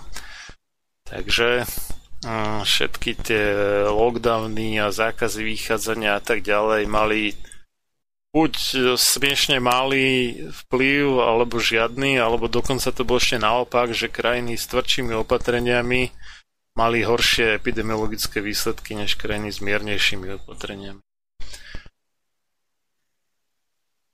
No... čo ja aj celkom dokážem pochopiť, lebo keď je napríklad za tvrdé opatrenie považované nosenie rúšok všade možné, nielen povedzme vnútri obchodu na päť minút, kým si človek nakúpi, ale že úplne že všade, okrem vlastného bytu, niektorí dokonca aj v ňom, tak... vieme o tom, že také dlhodobé nosenie rúška škodí v zásade. Jednak čo sa týka toho okysličenia krvi, ale jednak aj čo sa týka pestovania si baktérií a, a množenia v rámci toho rúška a plesní a následného vdýchovania. Takže a, toto, aj keby tam nebol ten koronavírus, tak toto činí tých ľudí ako keby zahltenejšími, alebo ich imunitný systém je viacej zahltený všelijakými potvorkami a tým pádom má menej kapacity na prípadný boj s tým koronavírusom, takže vo výsledku to tej epidemiológii nepomáha. No, takže mala pravdu Svetová zdravotnícka organizácia, keď na jeseň za tej počínajúcej tzv. Dlhej vlny zverejnila také, nazvime to, že silné neodporúčanie opätovného zavádzania lockdownov, ktoré vraj teda nemali nejaký pozitívny efekt, to už vtedy tvrdili. A buď prevažovali, alebo boli vyslovne iba negatívne efekty v podobe devastácie ekonomiky, ochudobňovania ľudí a zvyšovania počtu ľudí, ktorí trpia hladom po svete a tak, alebo nedostatočnou výživou a podobne. Takže teraz táto štúdia, ktorá vyšla piateho januára dvetisícdvadsaťjeden pod názvom Assessing Mandatory Stay at Home and Business Closure Effects on the Spread of COVID deväťnásť, teda nejaké vyhodnotenie povinnej, no, stay at home, to by sme mohli nazvať asi domáce väzenie možno, alebo z toho, že človek zostane doma, a zatvárania obchodov alebo prevádzok, vyhodnotenie teda týchto opatrení na šírenie COVID deväťnásť. Takže vidíme, že aj keď nás niektorí možno označujú za kuvikov a neviem čo, vrahov, neviem koľkých tisíc ľudí a takéto tristy, tak potvrdzujú sa tie naše pôvodné kritiky, že tieto opatrenia prinesú oveľa viac škody než užitku a preto by nemali byť zavádzané. Pre úplnosť, hlavný autor je Ben David a je to European Journal of Clinical Investigation. es cé í. E J C I. Áno, ale je to pod hlavičkou es cé í, Európska spoločnosť pre klinický výskum. Aha, môže byť. Takže na čase skoncovať so všetkými tými lockdownami, ktoré prinášajú viac škody než užitku, aj ničomu neprospievajú, čo inak potvrdzuje, potvrdzuje teda aj prípad najjuhovýchodnejšieho okresu Nemecka, teda v Bavorsku, na hranici s Rakúskom, a Berchtesgaden, kde už majú od dvadsiateho októbra lockdown silný a nie im to nič platné, nijak im neklesá a výskyt nových pozitívnych testov a za celé tie tri mesiace majú ho vyšší, než keď ten lockdown spustili. Že očividne tam nie je vôbec nič platné. Niektorí si lámu hlavu nad tým, že ako je to možné. No. A ja som už dlhší čas v Nemecku nebol, ale náš spoločný známy Norbert Lichtner bol a, a hovoril, ako to tam bolo, keď on nemal rúško na puse a že to bolo niečo nepredstaviteľné, že jak tam reagovali tí miestni. Že to u nás sa to fláka oveľa viacej ako v Nemecku, takže nejaký taký nápad, akože, že oni nedodržujú tie opatrenia. No niektorí sa nájdú určite aj tam, verím tomu, ale tá miera bude asi ohodne nižšia než na Slovensku. Že týmto by som sa to nepokúšal vysvetliť. No a budeme mať čoskoro po dokončení tohto screeningového testovania také zaujímavé obmedzenia, ktoré mne osobne až skoro hlava neberie, že vydalo ministerstvo, nie, nie ministerstvo, tuším, nejaká súkromná firma vydala také s piktogramami, také a, názorné a, tabulky, že čo sa, čo sa smie a čo sa nesmie. Takže aby sme si to zhrnuli, tak s testom človek môže ísť do opravovne obuvy, do prevádzky nejakých telekomunikačných firiem, ako sú mobilní operátori a internet a tieto veci. Môže ísť na STKčku, emisnú kontrolu s autom. Môže ísť do prírody, takže pozor, bez testu žiadne do prírody. Som zvedavý, ako sa to bude kontrolovať. Ne? Veveričky by protestovali, že ich chodíme nakaziť. Ochrana zvierat, ochrana zvierat musí byť. Na vstupe do každého lesa bude nejaký medveď alebo vlk vyžadovať modrý zdrap. Do očnej optiky bude treba test do čistiarne odevov, do banky, poisťovne, na výdajné miesta e-shopov, aj na poštu, takže už ani si človek nemôže cez internet niečo objednať vlastne. A potom si to prísť niekde vyzdvihnúť. A tuším jedine, že by mu to kúre donesol domov, to asi je ešte stále možné, ale už ani toto nie. Do autoservisu je treba test do školy, toto je zaujímavé. Do servisu bicyklov, inak to je zaujímavé, že servis bicyklov riešia v zime, to ako, ale nevadí, v poriadku. Na cestu do zahraničia, toto je myslím, že v rozpore s ústavou, lebo nakoľko viem, tak nemá byť človeku, pokiaľ nie je nejaký, že súdne trestaný alebo čo, bránené opustiť e, krajinu, keď je občan. No dobre, e, teda zle, ale je to tak.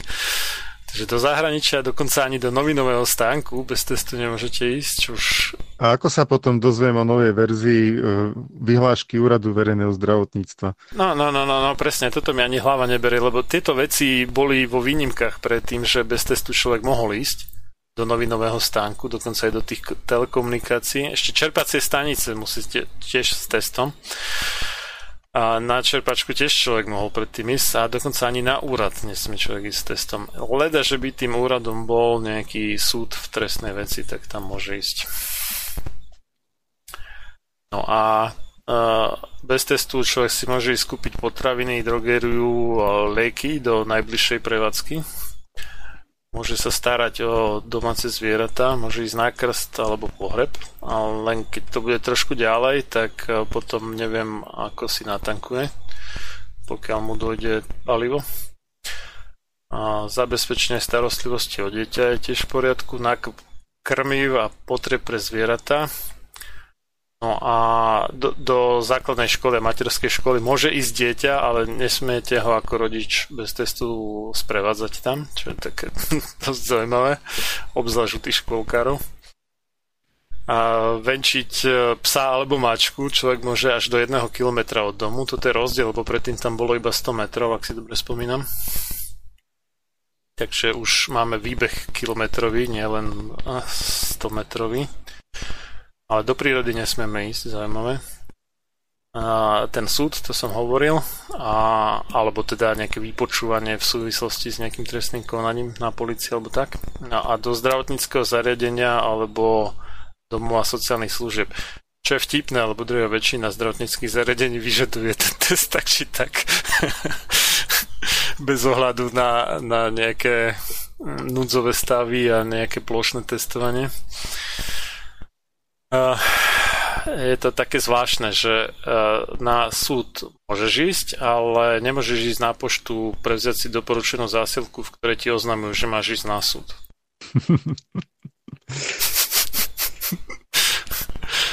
A môžeš ísť na krst alebo na pohreb, ale nemôžeš si natankovať, aby si tam sa doviezol. No, ale môžeš si opraviť bicykel, opravovni bicyklov. A potom môžeš ísť na ten krst alebo pohreb. No, no sám si ho môžeš opraviť, ale nesmieš si ho dať do servisu opraviť. Ja vlastne, hej, už potrebuješ aj dopravovne bicykel. Tak nemôžeš ani byť... Tvoje dieťa môže ísť do škôlky alebo na prvý stupeň základnej školy, ale nesmieš ho tam doprevodiť. A keď ti dojde benzín, tak ani doviezť. Ani doviezť, áno. Sú to skutočne zaujímavé veci, ja neviem, kto to vymýšľa, ale sa obávam, že zrovna v nejakej logike ten človek moc nevyniká. No počkaj, počkaj. Na premýšľanie je tu predsa jediná osoba a to je Igor Veľký. On, čo povie, to má váhu väčšiu ako odborník, alebo lekár, alebo štatistik, alebo hoci kto iný. Že, počkaj, že dôchodcovia, že môžu si ísť na poštu po dôchodok, ale nesmú ísť na poštu podať list, napríklad.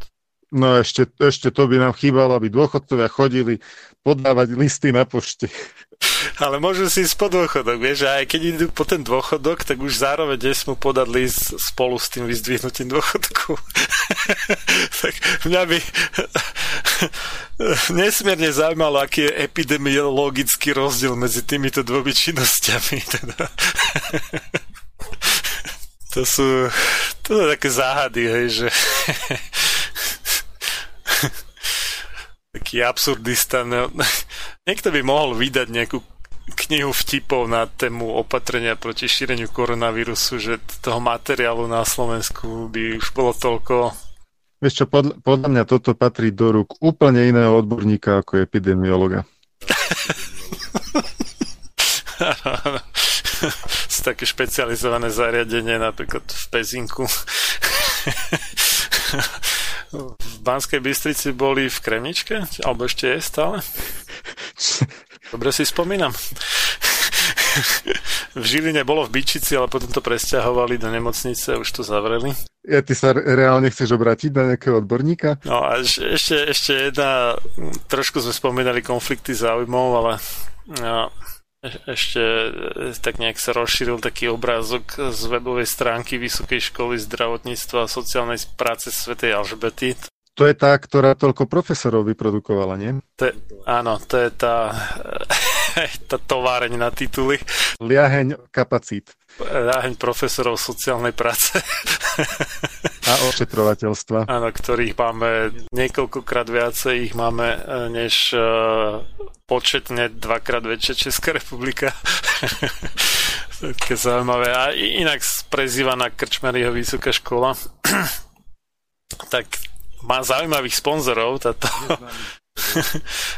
zaujímavých sponzorov a spolupracovníkov, taká nadácia J N T, ale to by som ešte prežil, aj keď je to teda taká tá finančná skupina pochybného charakteru, ale dobre. Ale keďže J N T tuším do zdravotníctva až tak veľmi nekafre, na rozdiel od Penty, tak toto by sa možno dalo nejak prepačiť.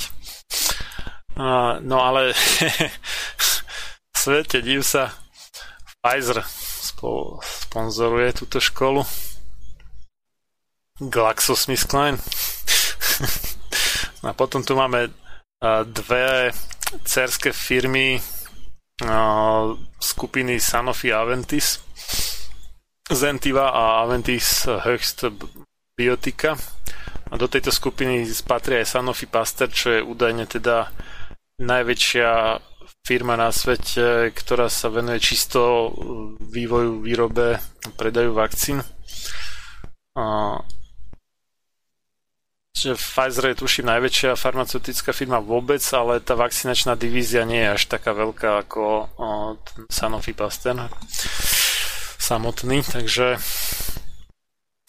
hneď tu máme troch výrobcov vakcín, teda jedného nepriamo a dvoch úplne priamo, a ktorí sponzorujú túto vysokú školu, takže človek sa potom ani tak veľmi nediví, no, jak sa hovorí, že koho chleba ješ, toho piesňa spievaš.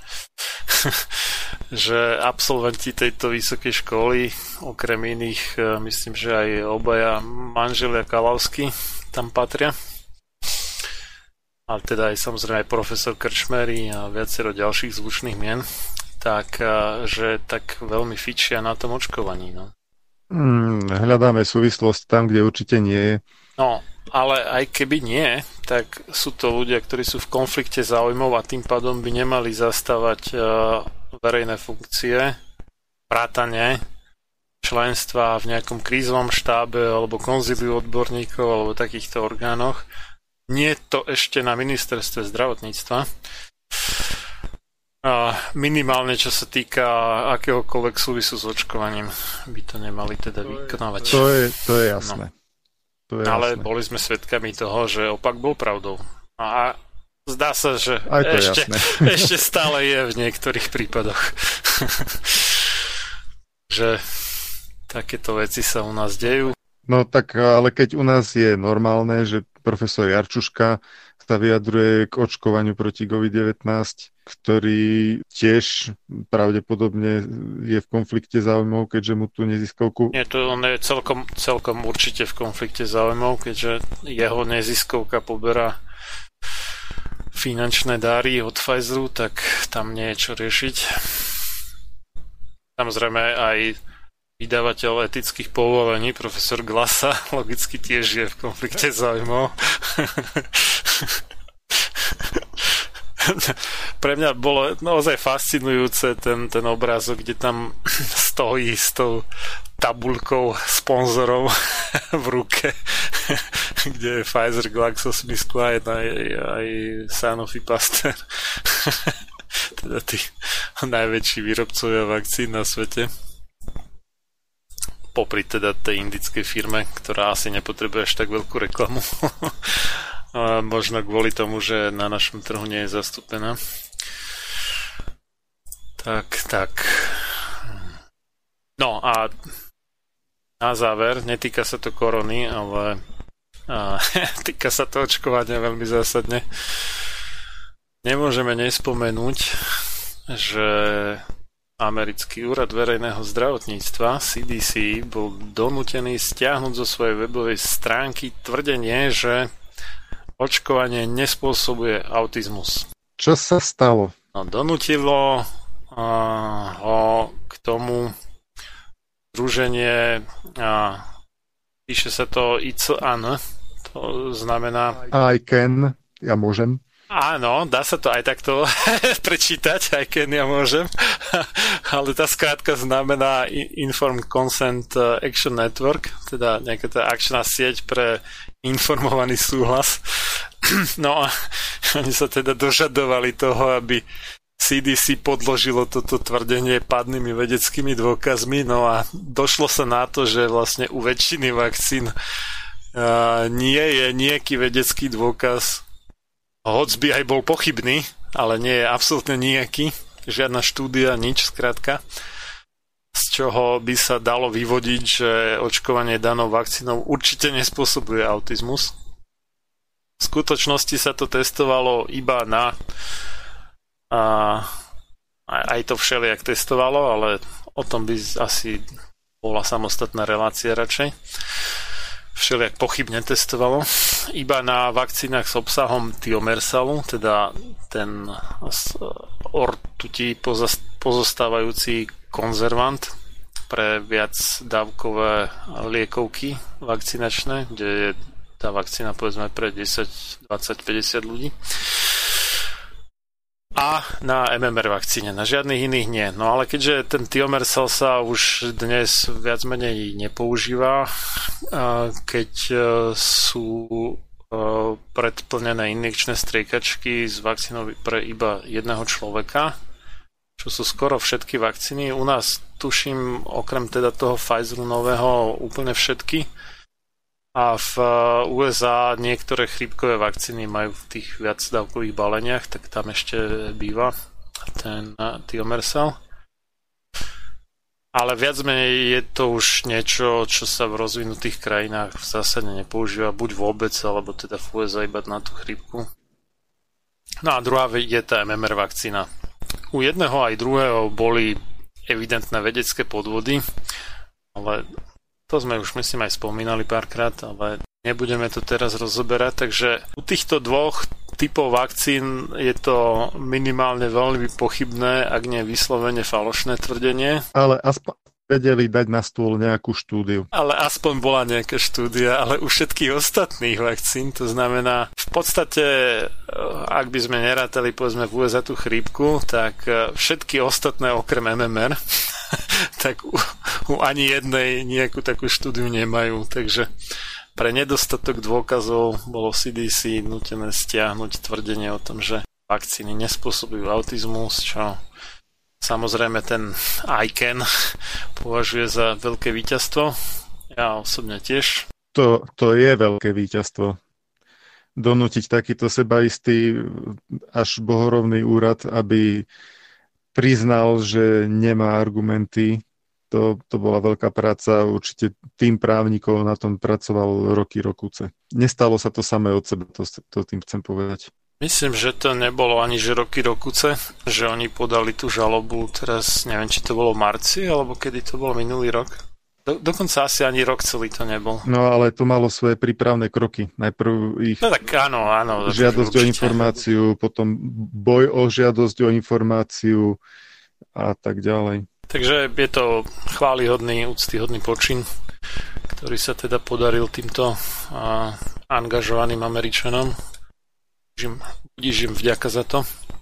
No a ja som nesmierne zvedavý, že ako to teda dopadne s tým Pfizerom a ako rýchlo a, a sa prejavia zmeny tej pé cé er diagnostiky na počte nových vykázaných pozitívnych testov. Či sa to bude potom pripisovať tej vakcíne od Pfizeru, alebo jak, jak sa to zaonáči, lebo toto mne príde ako veľmi nekalý ťah, že hoci sa to vedelo minimálne od toho augusta, ak nie ešte skorej, tak až teraz po zaočkovaní miliónov ľudí dospeli k tomu, že spresňa diagnostiku a odstráni sa veľká časť falošne pozitívnych. Sú aj iné veci, čo, čo sa vedeli od augusta, a to je napríklad vplyv, a idem do inej témy, vitamínov na e, výskyt aj na závažnosť e, ochorenia COVID devätnásť, konkrétne najmä C-čka a D-čka,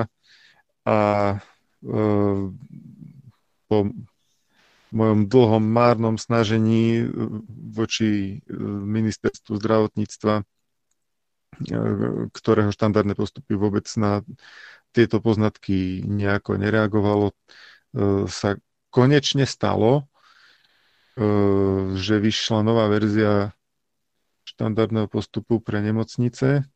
Volá sa to Zásady a odporúčania pre diagnostiku a liečbu pacientov z COVID devätnásť na ó á im, čiže na oddeleniach anesteziológie a intenzívnej medicíny. Čiže týka sa to vážnych pacientov. A tu sa prvýkrát vôbec objavilo slovo vitamín v štandardných postupoch. Vyšlo to desiateho januára dvetisícdvadsaťjeden. A už teda je štandardným postupom, ktorý by sa mal aplikovať v každej nemocnici, aby pacient s COVID devätnásť dostával vitamín D v súhrnnej dávke až tristotisíc jednotiek za dva týždne. No, čiže nejakých dvadsaťtisíc denne, čo je už celkom rozumná dávka na doplnenie deficitu. Áno, dokonca sa pripúšťajú aj bližšie nešpecifikované vysoké dávky D vitamínu.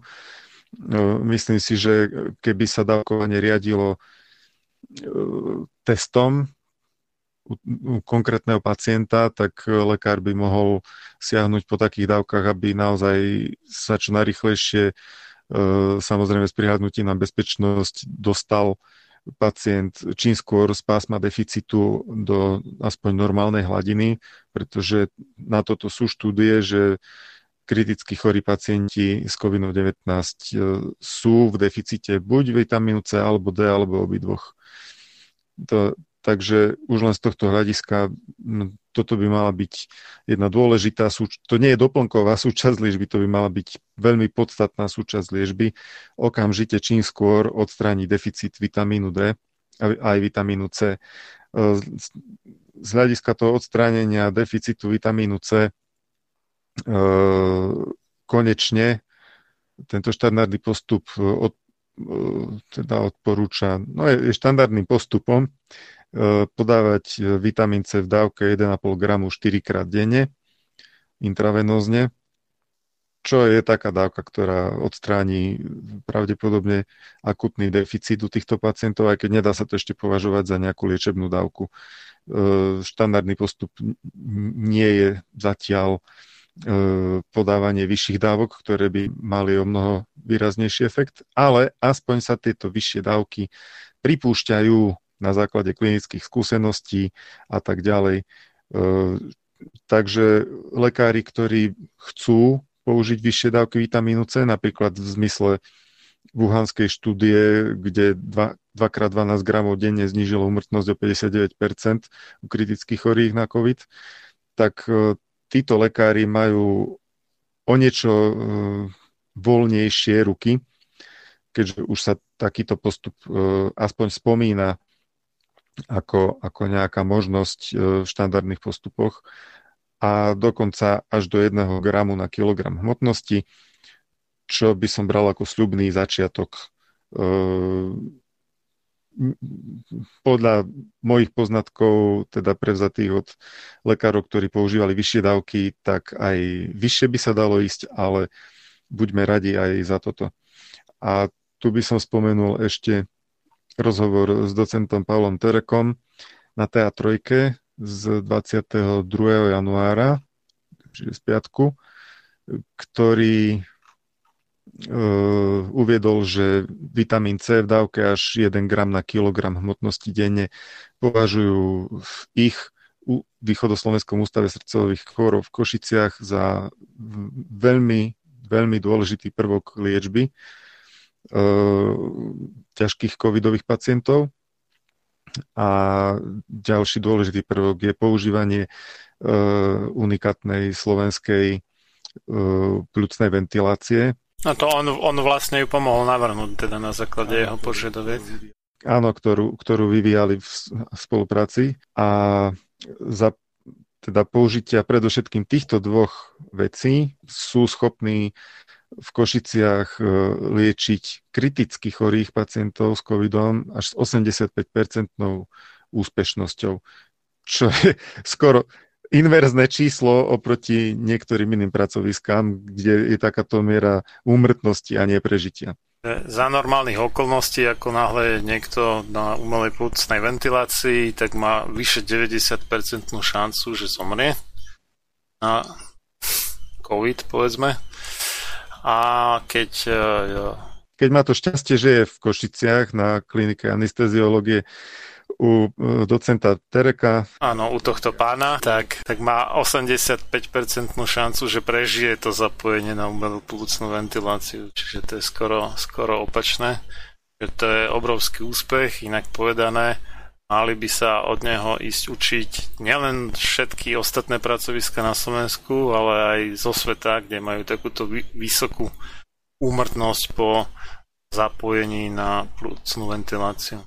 Tu by som vlastne videl aj ten kontrast toho, že keď tuto sa okrikujú cez médiá, teda okrikuje predseda vlády tých ostatných, svojho podpredsedu vlády, že zapričinil tisíce úmrtí, tak ja mám z tohto stále taký nepríjemný pocit, že tie tisíce úmrtí sú zbytočné, že tým ľuďom, mnohým z nich, možno väčšine z nich sa dalo pomôcť, keby...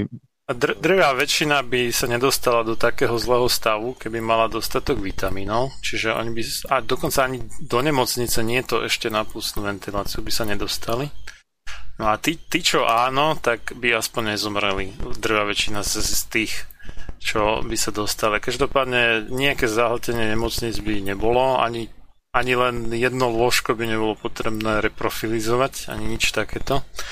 Keby sa k tomu od začiatku pristupovalo tak, ako to už viacerí navrhovali, aj ministrovi zdravotníctva, že nech napríklad zabezpečia uh, pre všetkých, uh, pre všetky domácnosti alebo tak uh, dostatočné dávky vitamínu D na celú zimu. No, tak minister povedal, že na to nie sú peniaze. No, zaujímavé, že na testy vynaložili už niekoľkokrát viacej peňazí, než by stáli na každého človeka dávky vitamínu D, potrebné na celú zimu. Ale to, to nie je problém na testy zohnať peniaze, na vitamín D je problém zohnať peniaze, zvláštne. No teraz sa údajne niečo chystá z Škandinávie, má niečo prísť, ale... Ale to nie je vládny program, to nejaká... firma, ja, ja som to nepochopil práve tú firmu, že, že ako sa im to vráti. Dobre, chápem, že by to mohla byť reklama. Povedzme, že pokiaľ a, tých dávok nejaké obmedzené množstvo rozdistribujú, že to nebude nejaké tragické veľké číslo, tak to poslúži ako reklama, ale pokiaľ by sa tam prihlásilo značné množstvo ľudí a by, ja neviem, milión alebo koľko by poskytli, tak to už bude tak vysoký výdavok, že ja nerozumiem, že na, čo, na čom konkrétne sa to tej firme vráti. Je to také záhadné trošku. Nechcem to spochybňovať nejak, lebo to vyzerá ako chvályhodný počin, ale... Možno, že tá firma má väčší súcit s občanmi Slovenskej republiky než slovenská vláda. No tak ale väčšinou, pokiaľ nie si banka, tak si nevyčaruješ peniaze zo vzduchu, vieš. Takže nerozumiem, kde na to berú, že či... lebo to má byť nejaký z Norska, tuším, vitamín D. Že či im norská vláda na to dáva nejaký grant, alebo, alebo jak to je, neviem. Že by konečne e, správne použitie norských fondov? Možno, neviem. Ako zaujalo ma to, no neviem, ako je to kvalitatívne, nevidel som zloženie toho výrobku, ale je to zaujímavý počin, každopádne, no. No, ja, ja rešpektujem, uznávam a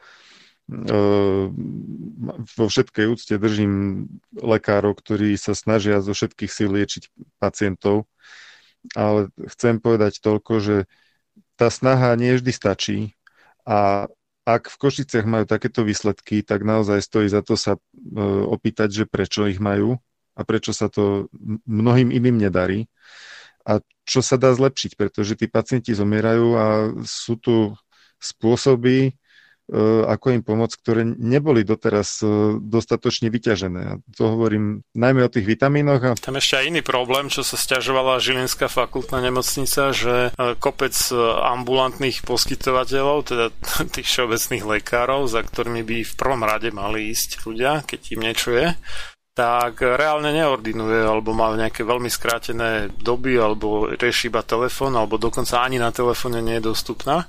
A že potom do nemocnice chodia ľudia kvôli tomu, že nedostali nejakú starostlivosť od svojho všeobecného lekára. No a ten by im práve mohol dať nejaké odporúčanie na vitamíny C, D, selenzino, horčík, a neviem čo, kvercetín a enacetylcysteín a takéto základné veci. A potom by veľa z nich neskončilo v nemocnici a nemuseli byť zahltené nemocnice. Tak, tak.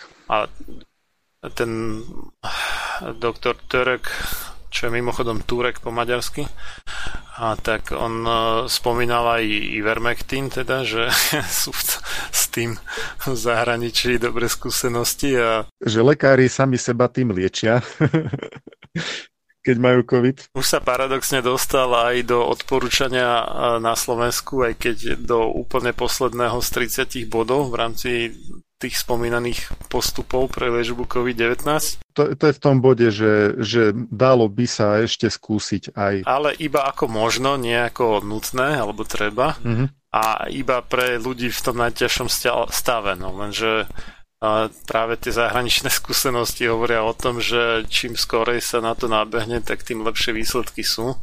Čiže človek by ani nemusel dospieť do štádia, kedy už potrebuje a nejakú kyslíkovú masku alebo, nedaj Bože, umelú plúcnú ventiláciu a keby mu ten Ivermectin nasadili včas. No len vtip je v tom, že u nás nie je registrovaný pre ľudí, je iba nejaká pasta pre kone registrovaná a aj tá už nie je dostupná a zo zahraničia by sa to teoreticky dalo doviesť, ale colnica to... To je liek, ktorý sa masovo používa ešte aj v rozvojových krajinách. Nie je to žiadna vesmír, vesmírna veda. Hlavne v rozvojových krajinách, lebo už nejaké patenty naň boli dávno expirované, takže sa to vyrába ako generikum a tým pádom je to veľmi lacné, takže sa na tom nedá zarobiť nejak strašne. A keď to niekto chce doviesť, tak to skysne na colnici, lebo na colnici povedia, že no, nie je to registrované, nie je to odskúšané a kto vie, či by to nemalo nejaké nežedúce účinky. Colníkov zaujíma verejné zdravie, to sme kde. Áno, a, ale vôbec ich netankuje, aké nežedúce účinky má vakcína od Pfizeru, čo, čo sa nedá absolútne porovnávať s týmto. Takže... Dospeli sme do takého paradoxného stavu, že niečo, čoho bezpečnostný profil je už desiatky rokov dobre známy, tak sa považuje za potenciálne veľmi nebezpečné a rizikové a preto sa otáľa s nejakým dovozom. A niečo, čoho bezpečnostný profil zistíme možno tak za päť rokov ako tak, ak vôbec, tak to sa hojne používa a je to silne propagované, konkrétne teda tá vakcína od Pfizeru. Povedal si jednu uh, myšlienku, ktorú by som chcel ešte uh, zvýrazniť, že keby sa tieto veci nasadili uh, už v domácej liečbe, tak by nemuselo byť toľko hospitalizovaných. To v tejto chvíli, keď ivermektín nie je dostupný, tak platí to v plnej miere o vitamínoch. Napraviť... No, on je dostupný, len colnica ho nechce prepustiť, vieš, on akože už reálne na Slovensku je. No. On fyzicky na Slovensku je, ale colníci ho nechcú pustiť. To je ten problém. Myslím to tak, že pre pacientov nie je dostupný, ale, ale e, starať sa o svoju hladinu e, vitamínu C a D môže momentálne každý, aj tí v domácej liečbe. E, samozrejme, treba si o tom, čo si pozrieť, e, nepredávkovať sa, ale predávkovanie C-čkom je takmer nemožné a s D-čkom to síce možné je, ale... To by človeka vyšlo tak draho, že si to rozmyslí. Pri, pri dávkach, povedzme, desaťtisíc jednotiek denne e, strednodobo, to znamená niekoľko dní, potežne týždňov, nehrozí predávkovanie, ak samozrejme človek nemá nejaké známe kontraindikácie voči vysokým dávkam. No a e, ďalšia rovina pravdivosti toho je, že e, to, čo tu ministerstvo zdravotníctva vydalo ako odporúčanie už pre kriticky chorých na, na oddelení anesteziológie a intenzívnej medicíny, tak po, pokiaľ ide o vitamíny, toto by malo sto percent platiť už pre akýchkoľvek hospitalizovaných pacientov. Aby, ako, ako hovoríš, Marian, sa nemuseli dostať na tú isku. A o tom je dokonca už aj tá štúdia z Kordoby, kde vitamín D znížil dvadsaťpäťnásobne vyťaženosť í es u tých pacientov, ktorí ho dostali v porovnaní s tými, ktorí ho nedostali. Ja ešte ďakujem docentovi Firmetovi, autorovi tohto štandardného postupu, že tam tie vitamíny e, už zaradil do tohto štandardného postupu. Myslím si, že na základe nich sa môže e, veľa vecí pohnúť správnym smerom. A je to tak jemnúčko, chcelo by to tak akože viacej zdôrazniť, lebo pre mňa je otázka, že nakoľko to tie zdravotné poisťovne preplácajú, keď je to iba také, že možno. No, snáď sa to pohne aj v tomto smere, lebo ja, ja sa obávam, že keď niečo poisťovne neprepláca, tak to tí lekári v nemocnici nebudú robiť a predpisovať. Až na pár výnimiek, keď si to ten pacient zaplatí sám z vlastného vrecka, čo sa nestáva často asi. Alebo keď nemocnica nájde spôsob, ako to zdôvodniť. Chcel by som skrátka, aby to bolo tak jasne stanovené, že to musí poistenie preplatiť. Uh-huh. Lebo je to rozhodne mnohonásobne efektívnejšie než nejaký trápny remdesivír, ktorého efektivita je veľmi blízka nule a stojí tisíce eur. Takže tak. Takže ešte raz ďakujem za nejaký mesiac, možno...